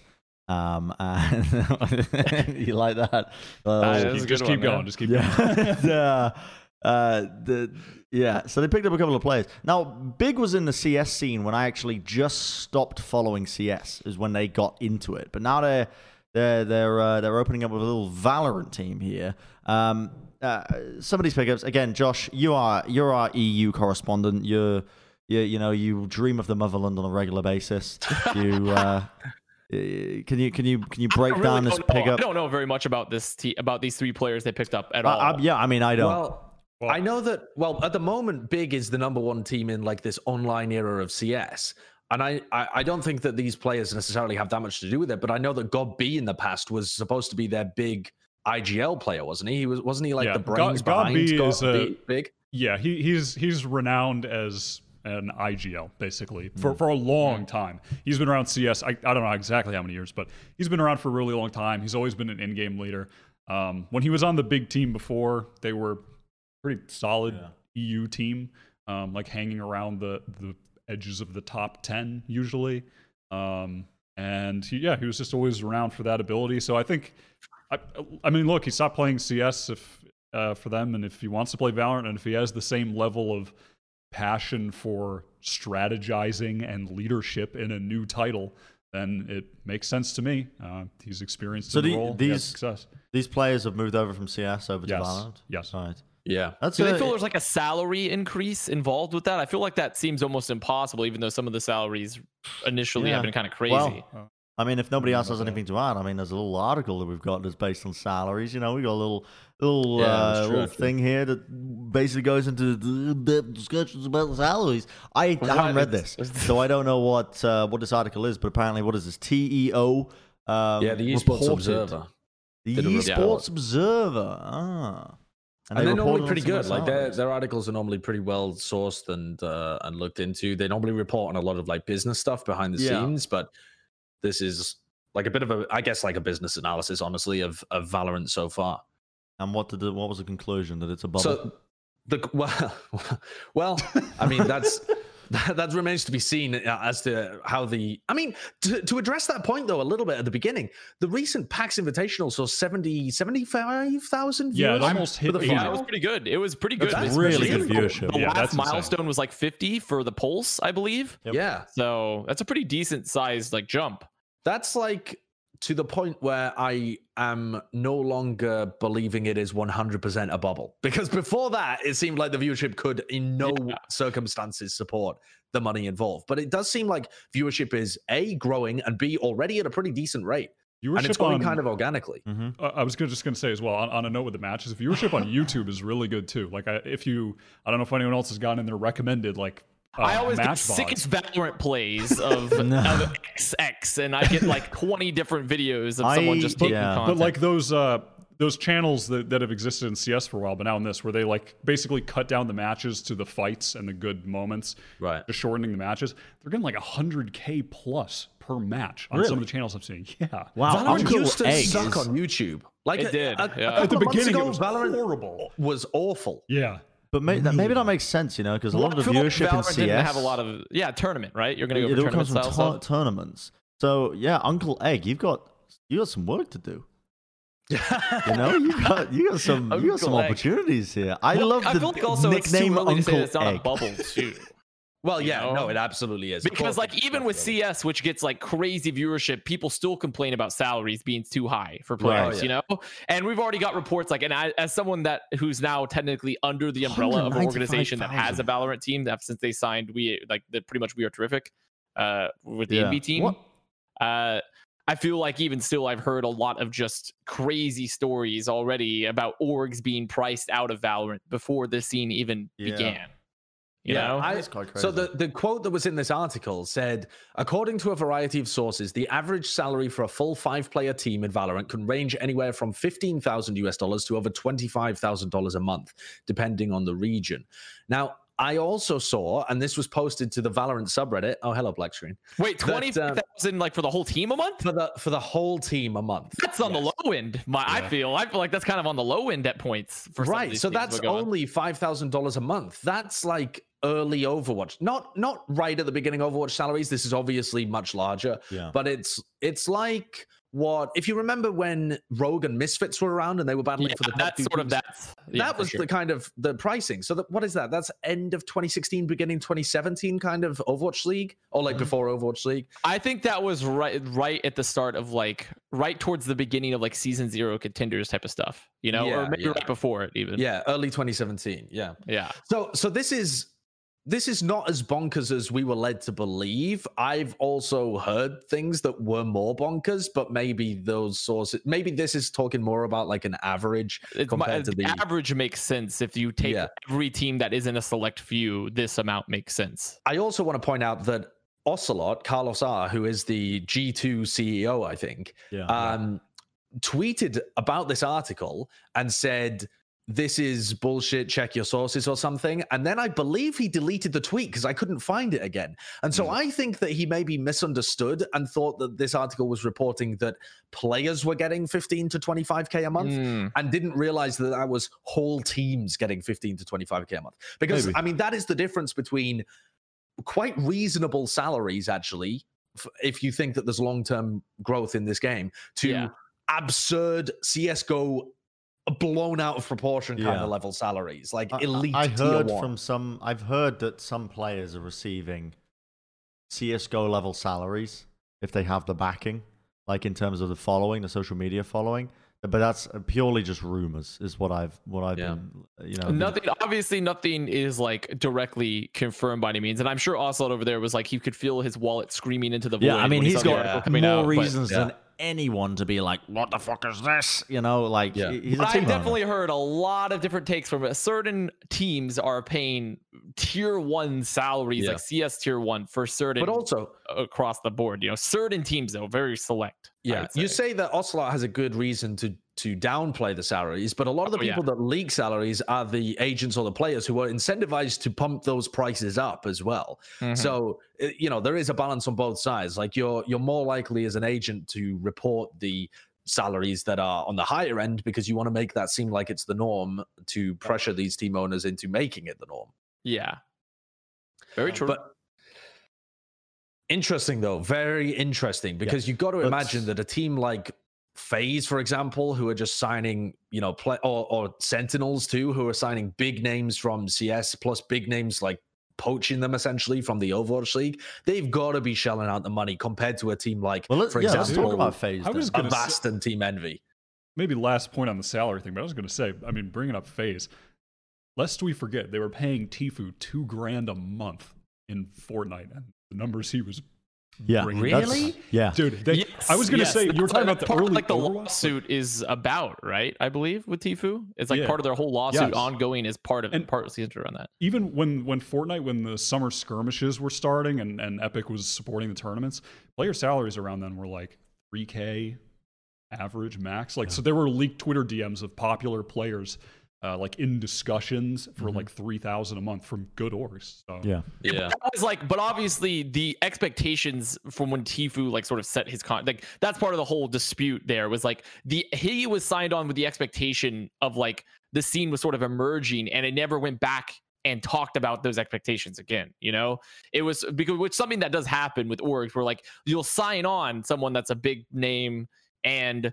Sometimes you just never go back to reconsider where they're currently at. You sort of just let it be until But they bring that's it up. something that they need to include in the contract, like a renegotiation period after three months, six months, whatever. Yeah, but obviously that's where like we get into the business of like that's where players and content creators and stuff need to be in there looking for their best interest and be knowledgeable because what because only a good good nature orgs will obviously do that, but it's never in an org's best interest necessarily to do Right, that, even if yeah. it might be slightly scummy. Oh, okay. Well, uh, yeah. I mean, let's talk about FaZe Clan then, because we've we've kind of moved on to that, and then we can drift into the PAX Invitational off of the back of it. But FaZe Clan have finally started to pick up more players, and it's not the players who I thought they would. I I I I mean, about time that Marv got picked up. Marv is Lord. sick. Like that guy's nuts. Yeah. Yeah, he that guy's is nuts. so He's good. really good. So so so good. Um, I feel like every time we talked about FaZe, we just said they must pick up Marv, otherwise this team is a, a, a show, yeah. a disaster, When a they- con, a scam. yeah. When they announced Zachary first, I was losing it. Yeah, I I, mean- couldn't believe that that was the first person they announced. God bless him as well. Like I, I, I like Zachary, and I think that he got shat on in the Overwatch scene, but his tournament performances in Valorant have not been I mean, that great either. Performance. Hasn't there just Performance. been He's one? I Is think. it- well, he was in a st- he stood Was it in the Overwatch tournament that he was in, the, where he's I rep- think he stood in representing for team? before, right? Team it was a tournament Overwatch? before this. But wasn't there just one tournament? That's what I mean. Like he only played in the T1 Nerd Street Gamers Valorant Showdown. Was Well, that? okay, was it was it that? I Yeah, thought it I was, think the- it was was I'm it- T1. checking. I'm It was a checking. T1 Yeah, it was, it was only T1. T1. Yeah, you're right. Well, if you're that- right. okay, but one tournament is not realistically enough to judge a player's performance off of. If we're doing that, we might as well just fucking. I don't Also, know. he definitely he wasn't like incredible all the time, but he definitely had good moments. You know, like it wasn't like an all like I. Sh- he wasn't like he showed up and is like, "Hey, give me the free money. I'm here to collect, and I'm not doing anything." Type of thing. It just was Yes. meh. Yeah, yeah. I'm, I- yeah, I don't want to write him off too early. It's it, it was just I, I A was weird shocked announcement at- yeah, it was, it was when weird to announce him yeah. first when then they also have Marv, who is signed, who is. I mean, it's very likely for me that it could be so. very possible that Marv could be one of those players that was like looking at other options and FaZe maybe had to like sweeten the deal, you know? Maybe, Like, because yeah. there's definitely a lot of competition for Yeah. players right now that people are perceive as good. It also comes down to what FaZe are trying to create, though, too. I feel like FaZe as an organization has prioritized picking up players that, all right, they want skilled players, but they want people with big brand recognition as well. Like that seems to be the FaZe which model. is pretty far away from that. Yeah, Marv is not a big name. He's a big player, but he's not a big name. I- Uh, I think and, he you know, fits the even Zachary brand. is Zachary's a smaller name than you might expect, considering that he's an Overwatch League, you know, tier one player.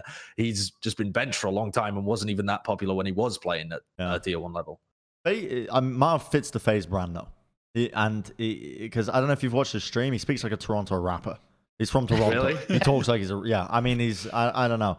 Uh, he he gives me those kind of vibes. It's uh, uh it- They want the funny. swag with the player. Yeah, I mean, know? Marv is a he's a yeah he's a swaggy kind of guy. You know, he, he's definitely got it. So FaZe is gonna be looking for that. But there's also some rumored pickups as well for FaZe.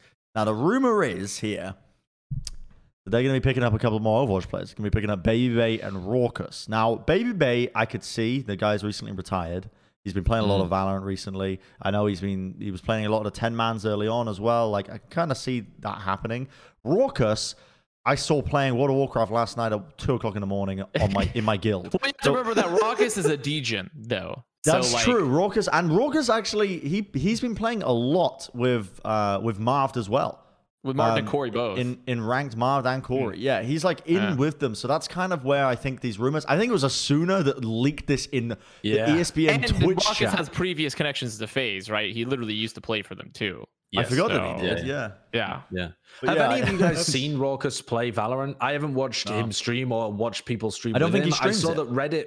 The so Asuna leaked this on the ESPN stream that it was going to be Baby Bay and Rawkus. Jacob Wolf confirmed Baby Bay as something that he was about to report on, but said he couldn't confirm Rawkus. And then, but he thought it was likely. And then the Reddit comments afterwards were like, some people were like, Rawkus, what the fuck? He's trash in the Overwatch League. And other people were saying that he's actually popped off. He's actually not bad. I, I, because when I, the news first broke, because I, I have an interest anyways, because, you know, Corey, everyone likes Corey. Yeah. You know, I, I have an interest anyways to see where FaZe was sort of going. Uh, and when the Rawkus news started breaking too, I started to tune in even more to Corey stream because they'd be queuing. And he's actually pretty good. Yeah. you know, I mean, he's it- not someone you'd expect based off his Overwatch history to be as No. good as he is at Valorant. Now, there's no guarantee. I'm not going to say that he's like a god gamer, right? He's not Corey, you know, in terms of like making the jump from like Overwatch or even Sinatraa as well, who's been you know doing very Yeah. well. I think I don't think he's that level necessarily right now, but we'll have to see what happens with him. But I would say. Considering that if Zach can be picked up, Rawkus definitely can be picked up and has like potential to be pretty good. I think. FaZe, FaZe look to be an interest. Uh, sorry, go I, on. I was going to say, what what are they playing though? What do we think these guys are playing on the team? What are their agents? oh man, I mean, I, I mean, you can't get into it. I don't think. and and then further, I mean, I, you guys would know better than I, but like, who would be uh, leading this team? Who's I their think caller? Corey is going to be. I mean, in, do you mean in terms No, of I- IGLing? Yes, I have IGL, no I idea. IG, IGL would definitely not be Corey. He like he's more. he's Probably always been a more. Sub- Rawkus would is very vocal. Rawkus. Rawkus Man, is Baby Bay, vocal, honestly. but Baby Bay is Oh, pretty Baby vocal. Bay, yeah, that's a good. Isn't point, isn't am I misremembering? Is Marved not vote? I feel like Marved is like I don't know. okay. I remember when I've tuned into him and I've heard him talk. Well, I he's, mean, like, ranked is not completely different to true, true. to a pro I player environment. What I worry about this. Oh, by the way, we should probably mention as well that that indicates they're trying to pick up five players plus Jason R. And I saw floating around Reddit the, the there was apparently some beef. I don't know how valid this stuff is. It was just a pure Reddit rumor, but it fits the facts, so I'm going to run with it. was that was that apparently Jason R had been picked up as a player and thought that he was the team captain. And FaZe decided that actually they didn't want like him to be building the team. They wanted to go in this different direction with Corey and his his Overwatch fan or not fans, his Overwatch uh, co-players. It might be fans of His him. fans, like Yeah. Rawkus is just like, please, please, Corey, pick me up. I'm still a big fan. Uh, I mean, so I think that you know, who knows? It I be. think Jason R is just going to be a content creator for them now. But I think at one point he was picked up as a player. could always shift into a coaching role too. Maybe. Yeah. Because the thing Uh, is, that's the other thing that's like super underdeveloped right now. Obviously, is like coaches, and so maybe Jason R could feel confident enough to be a coach for them. But The thing that I really worry of, about uh, with this FaZe roster is that even if they can all frag, they have between them about I don't know. I'd count it on your fingers how many years of CS experience they have. It's nothing compared to the other top teams in terms of just like understanding the mechan- the the the fundamental concepts that all CS players know because they've been playing it for years. You talk to people like like Hip, for example, and even I think Sinatraa's been talking about this a bit. Is that they've learned so much playing Valorant with other CS players because they just understand the game in a a more intuitive sense, I suppose. Like there's certain things that just come really naturally to them because it's been drilled into them since they progressed through like all the tiers of CS. And this team is gonna what are they all gonna be learning those things from Marv? They're I all mean, just gonna pick Baby Baby themselves? technically was a CS player.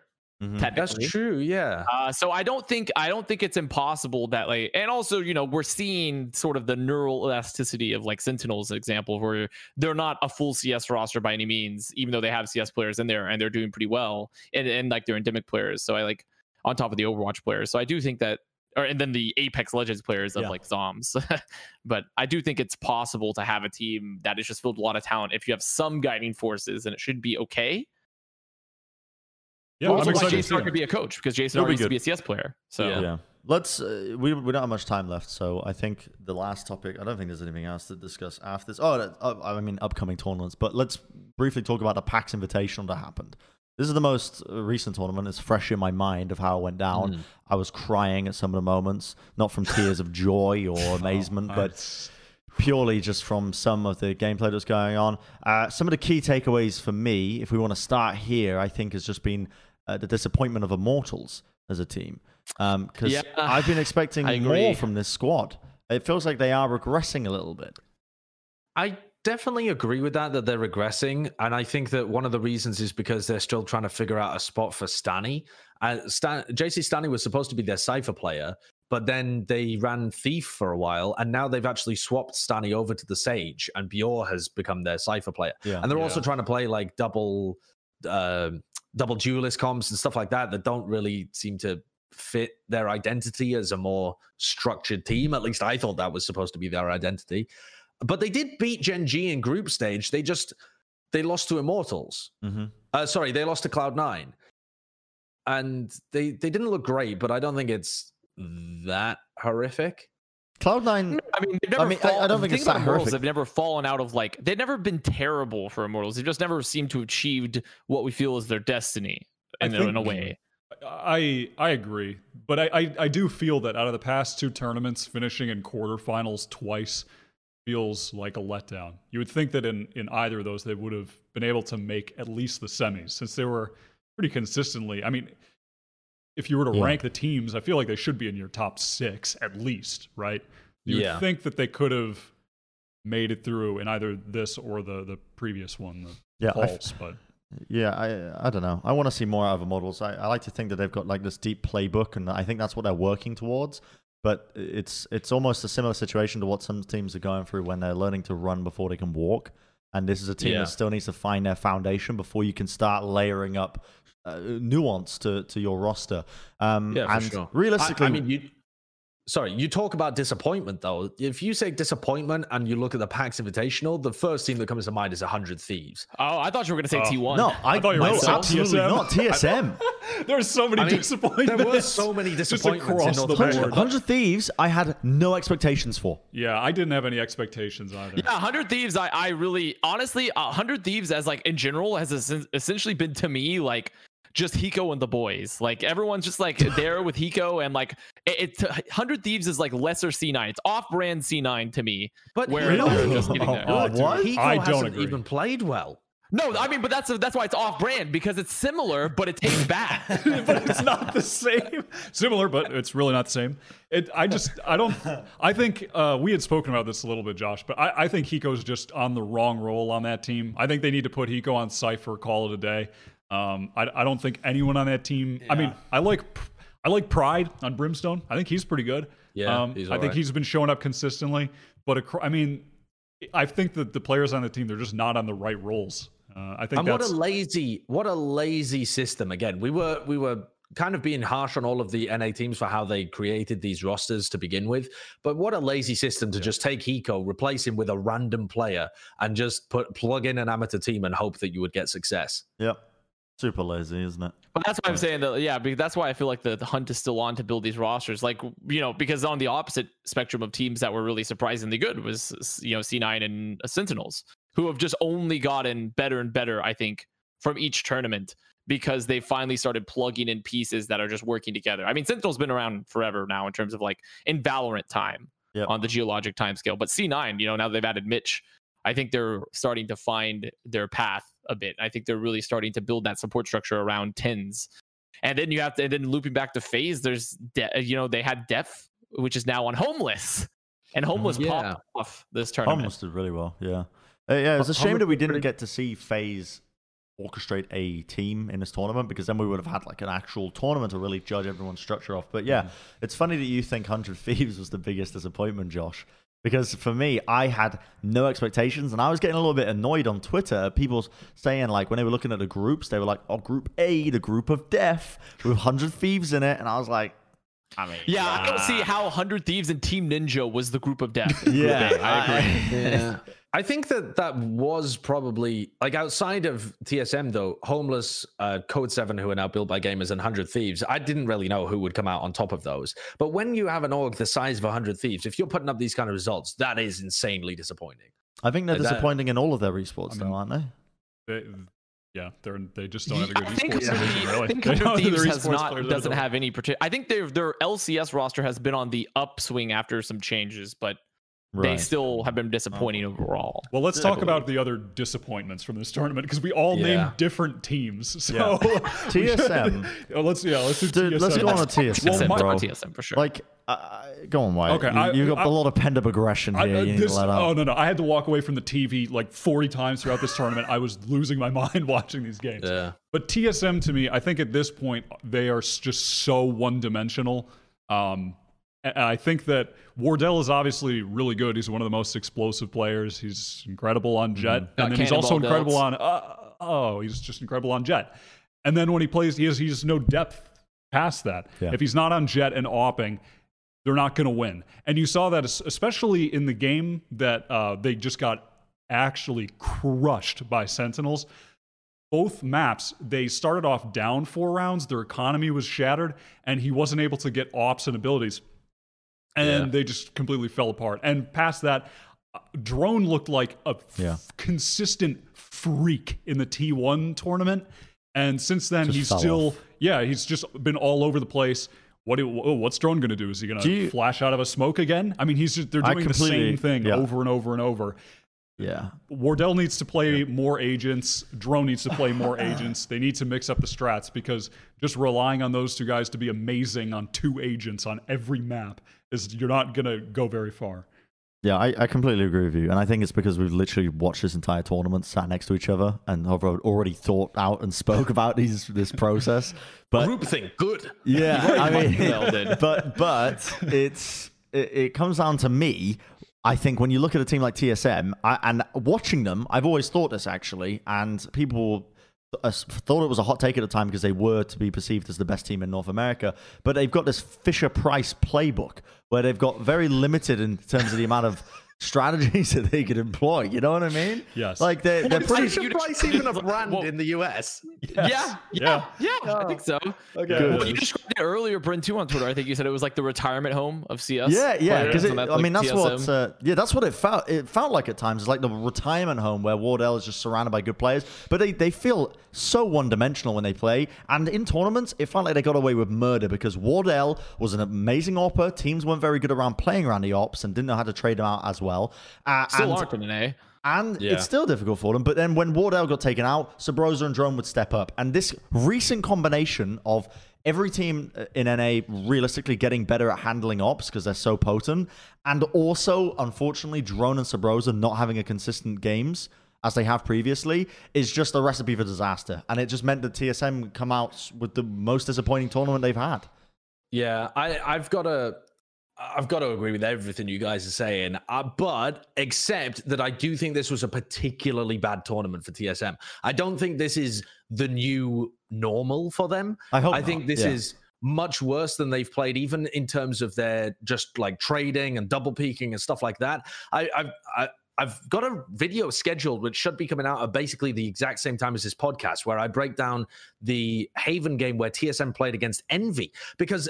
Honestly, TSM were lucky to get past Team Envy in the Yeah. quarterfinals. You look at that match, and it was 14 12 for them to win on Haven when they went down 3 9 in the first half. They had to Mhm. like claw their way back into an overtime scenario when Team Envy weren't even playing that well either. And then it was 13 11 on Ascent. Both of those maps could have easily gone the other way, and we could be seeing TSM out in the quarters to Team Envy. And when I watched that match and I've gone through and I've done a breakdown of it, they're just running into orbs constantly, ego peeking and challenging, trying to just take raw Angels. And I don't know whether like this tournament they just got in their own heads or something, but they didn't they didn't used to play that badly. Like they had some times where they go for like crazy peeks and Wardell would just win it, but they weren't just running in like lemmings constantly. I think this was a particularly bad tournament for them, and I think they'll rebound even if they don't fix their larger issues of like Yeah. a bad bad playbook and stuff like that. I think they'll rebound to the point where they'll still be able to play these top teams closely, even if they don't fix underlying issues. This was this was like particularly awful on all fronts from TSM. Hmm.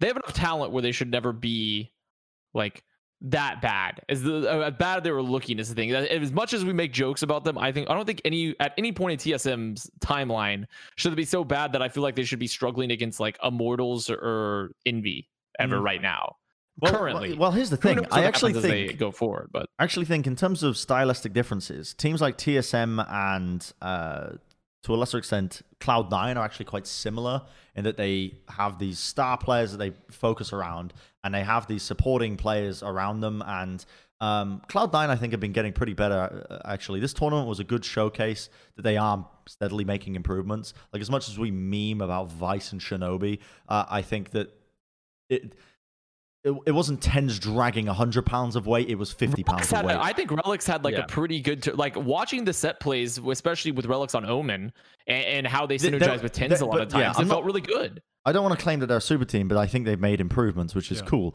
But I think the team stylistically, teams like TSM and Cloud9 are gonna suck against teams that are really disciplined and, and can play quite Yeah. good fundamental gameplay, like Sentinels, like Gen G, and like Yeah, hopefully Gen G. Immortals. Yeah, Gen G have been really good historically Yeah. against Cloud9 in particular because once you trade TenZ, they the rest of the team can't frag. And then Gen G's just got way better fundamentals and strategy than Cloud9 does, at least on most of the maps. I wish But- that Gen G had a different uh, bracket in this tournament. Unfortunately, they played Sentinels in the first round in quarters, and it was a really close game. And that was the rematch Yeah. of the finals of the previous tournament. So I wish It they'd been in probably- bracket, Like Gen G Sentinels was probably what the finals would have been Yes. if you actually like had the best teams in the finals. Is that Yeah. weird to say? Like I, I know agree. that Cloud9 Mhm. Definitely could have won.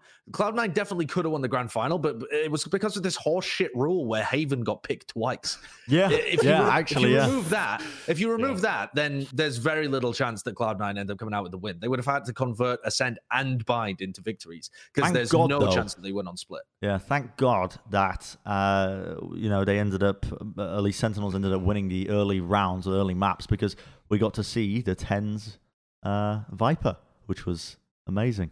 Oh god, that was horrendous. That was that. Yeah. that was. You don't, you don't love that one? The- Not a I fan of can't the really blame Viper? them though. I mean, can you blame them, Wyatt? They got the the uh, well, well, it's a two man show. Um, uh, will the you internet come hate back? to see that? I don't Are we still it- recording, Kurt? Okay, well, Yeah, let's we're just still recording. Think opinions. Yeah, We've, uh, the two people who have watched the tournaments together and came to the same conclusions a week ago are now going to tell you what our conclusions were. But yeah, I, I, on maps like Split, where you're much more limited in terms of what you can do as an opper on Jet, yeah. you need to pull something out like the TenZ Viper. You need to pull out some wacky shit that's going to throw some teams off at least, and maybe you can eke out a cheese win. I can I can understand where they're coming from with it. Is it the internet dead, Kurt? The internet just died. Well, Oh, well. that's unfortunate. The, my my thing with Oh, oh hello. hello. Everyone's internet died. Oh, Hello? we're back. Are we Wait. back? Nope. Nope. it's catching up. Hold on. Will we return? Maybe. We may. My last. Anyway, my go on. last point about this. It's just uh, us. I think it's just us Hello? because Oh, wait, we are you are go- in hello? the house. I hear. Hello? Okay, I hear them now. Oh, we're back. Hello? Okay. Wait, we don't see you yet, We though. can't see you, but we I don't can. see. I, I, it was only Josh and I for a second because we were the only two people not in your house. I Yeah. think, Yeah, and that yeah. was Yeah. the issue. So Our internet cut out No, for no, a second. My Well, entire ooh. internet died. Like I couldn't even launch, launch web pages. So I Really? Oh, mine was Your fine. internet Mine was fine. I Yeah, my it's internet in died. LA then. Yeah, Ah, an LA something happened. outage, dude. Solar Um, flares or some shit. Yep. Who knows? Solar flares. anyway. yeah, that's it. But we we were just we were kind of fin- wrapping that TenZ Viper discussion basically. Yeah. That's that's where we the, were. the, the point we made, just to catch you up, was that I think on a map like Split, where you can't get away with a lot of. Uh, it, some some players have been playing Jet on it, but I think that it is one of those maps where individual performances are quite limited be- because the map is so narrow, so choky. Utility usage is much more important, and with utility usage comes good teamwork, which Cloud9 kind of lack a little bit. So I can respect them trying to cheese out a win with Viper, trying to throw something unusual, Yeah. maybe. But my God, that ult play when they were trying to execute onto A. We watched that live, and God I had to take a break. I, I I was out of there. I did, uh, yeah, I- that was. They but- didn't try anything else with it. They Exactly. literally just altered the site and didn't That's- didn't do anything else to Yeah. distract. That's that's really the the the problem with that one play encompasses the over pro, the overall problem of him on Viper in that game, which is they didn't have strats for it.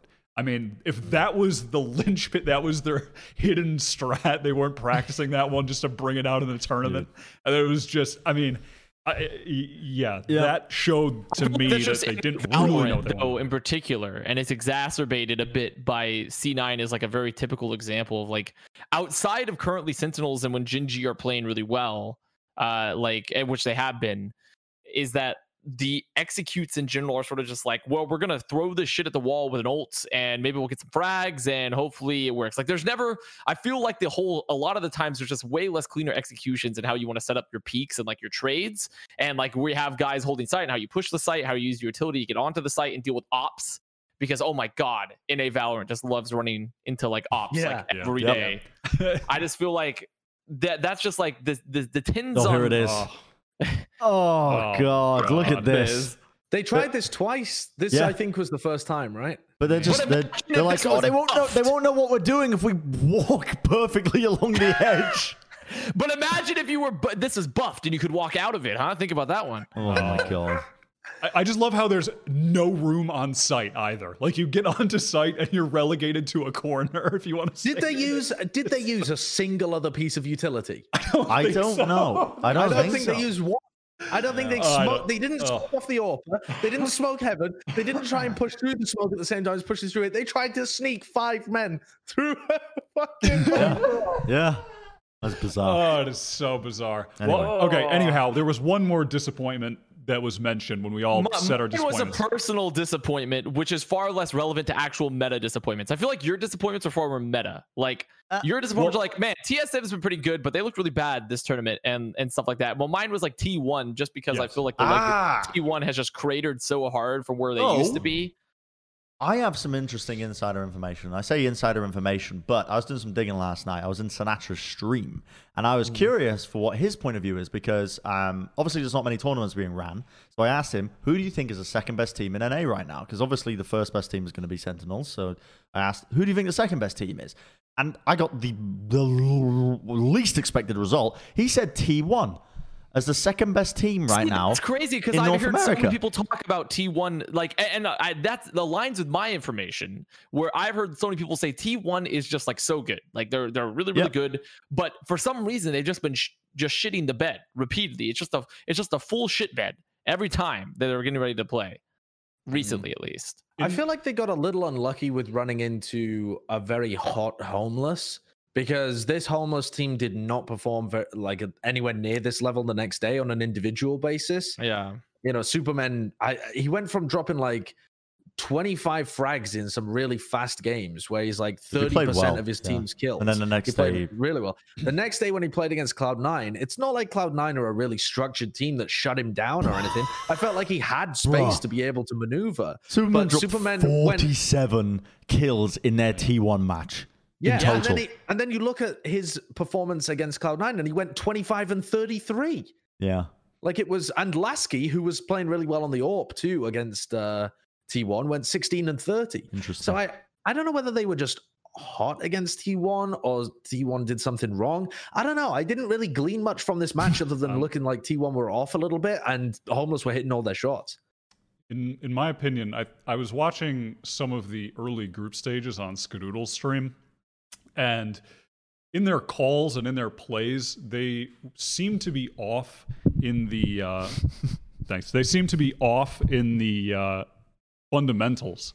Like there were a lot of moments in a lot of the rounds um, where someone would just like take take an early peek and someone wasn't ready for the trade. There people weren't communicating effectively, and they kept addressing it after rounds that they were losing. That they, they were essentially just losing for basic fundamental reasons. They were losing rounds to lesser teams.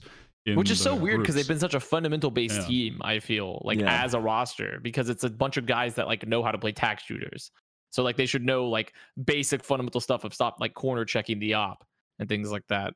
They should. A little jiggle peek action going on. Yeah. Uh, I'm. And that's weird. I, I want to shift this along because we we don't really have much time left. Um, so we're going to look towards the future now. And I think what one thing to do this is there's one upcoming tournament. It's the FaZe Clan tournament, the Invitational. A lot of prize money, um, from what I know. A lot of invited teams. I think they're doing a qualification bracket for it as well. It's going to be super interesting because we get to see FaZe Clan actually play. Presumably, they're going to be playing in their own tournament. Uh, they said that they will be playing. I think. I think Nice. they did say yeah. that. So I want to. Do we know the invited teams yet? If you scroll down, Kurt, does it? Oh well. Well, Does it say any? I don't think they have released that info yet, have they? Well, they just they they were they announced the first invited team on Twitter while we were doing this right now, Oh, actually, oh. and it's TSM. So, but they didn't. Right. But I don't think they've determined all the teams. well, let's so. work under the assumption that all the good teams are going to be invited, or the perceived good teams. Pretty much all the I, I imagine all the good teams and all the signed teams as Yes. well. You know, So, so let's. I want to go around in a circle. I want everybody to say one storyline of what they are looking forward to this tournament. Whether it's a team having a redemption arc, a team having a good showing, uh, or maybe even a hot take. So we'll start with you, Avast. What do you want to see coming out of this tournament? I want to see T1 actually live up to the to the essential- the Valorant Scrimbucks, the new sc- the new Scrimbucks exchange that is uh, that's not quite as regulated with the Valorant SEC as it is within Overwatch, but like I want to see T1 actually perform to level that I feel like they everyone says they should be playing when their Yep. fundamentals should be that good. That's it. That's my that's my storyline is I want to see T1 do something. All right. I think Josh? I would I would be looking at this, and I mean that this is the most obvious answer in the world, but I want to see what roster FaZe actually puts out, and I want to see if they're able to perform at the same kind of level they did previously. If you Yeah. remember in their first ever tournament, they beat Sentinels. They, They actually looked off. like they had the fragging to be able to go against these top teams. They didn't have the built out like strats, and Sentinels were much worse back then than they are now. Uh, you know, they've done a lot to develop, and you would expect FaZe to be lagging behind a little bit. But I want to see whether they actually look like a competent top team or whether they've invested too heavily in like Overwatch people and they end up looking worse in a lot of fundamental ways instead. I think there's a lot to discover here in terms of what their floor is and what their ceiling is too. All right, Wyatt.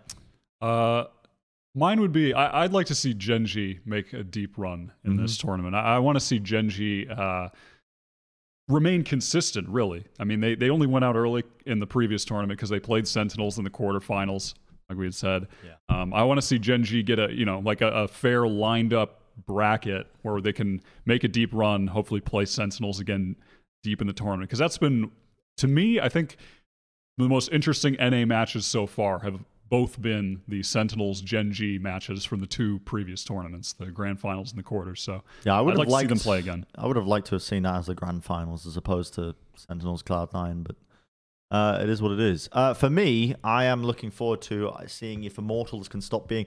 In my mind, I perceive Immortals as like this gatekeeper team that kind of just blocks out a lot of the sort of, uh, you know, they're, they're, they're, they're like the top eight team and they're in eighth place. You know what I mean? Like hovering around Mm. that sort of section, keeping teams out from that, but sometimes just not. They're not up to scratch, and they have a lot of close maps with some very good teams.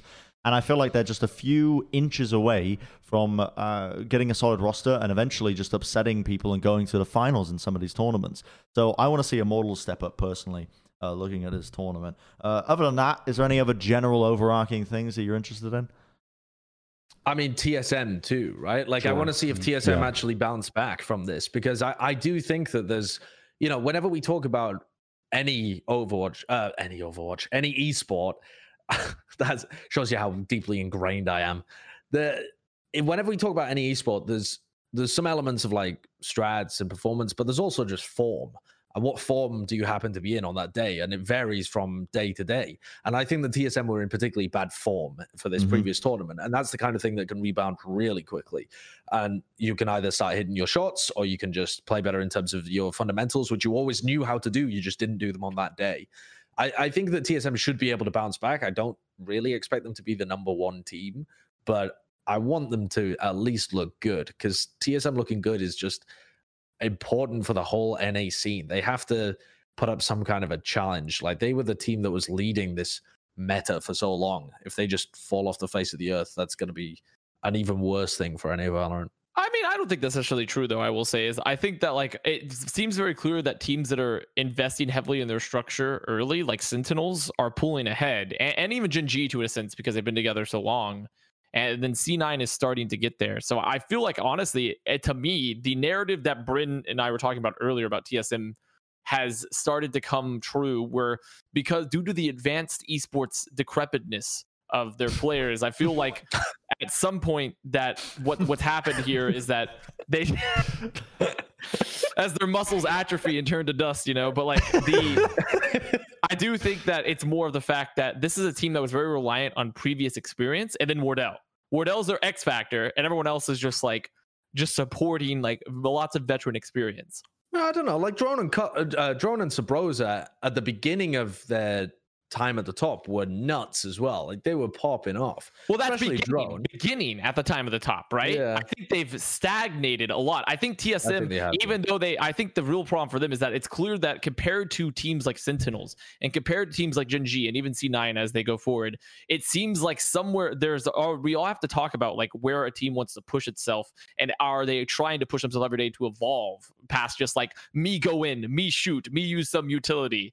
And I think this is where we TSM needs to be moving forward is thinking a lot more about like what is their identity, what is like the meta and the style they want to be playing versus just we are Wardell plus four type of I, thing. I also the I I didn't add this to the rundown, but I actually missed out a big the like the biggest big tournament that's coming up next is the European Mandatory Cup, which has all of the top EU teams playing in it, and it's in like Ooh. Oh, two yeah. days time. Uh, What's the format for it? running- Is it the half Swiss? it's the Swiss cheese. It's like a Swiss system, but it Uh. has many, many holes in the format. Yeah.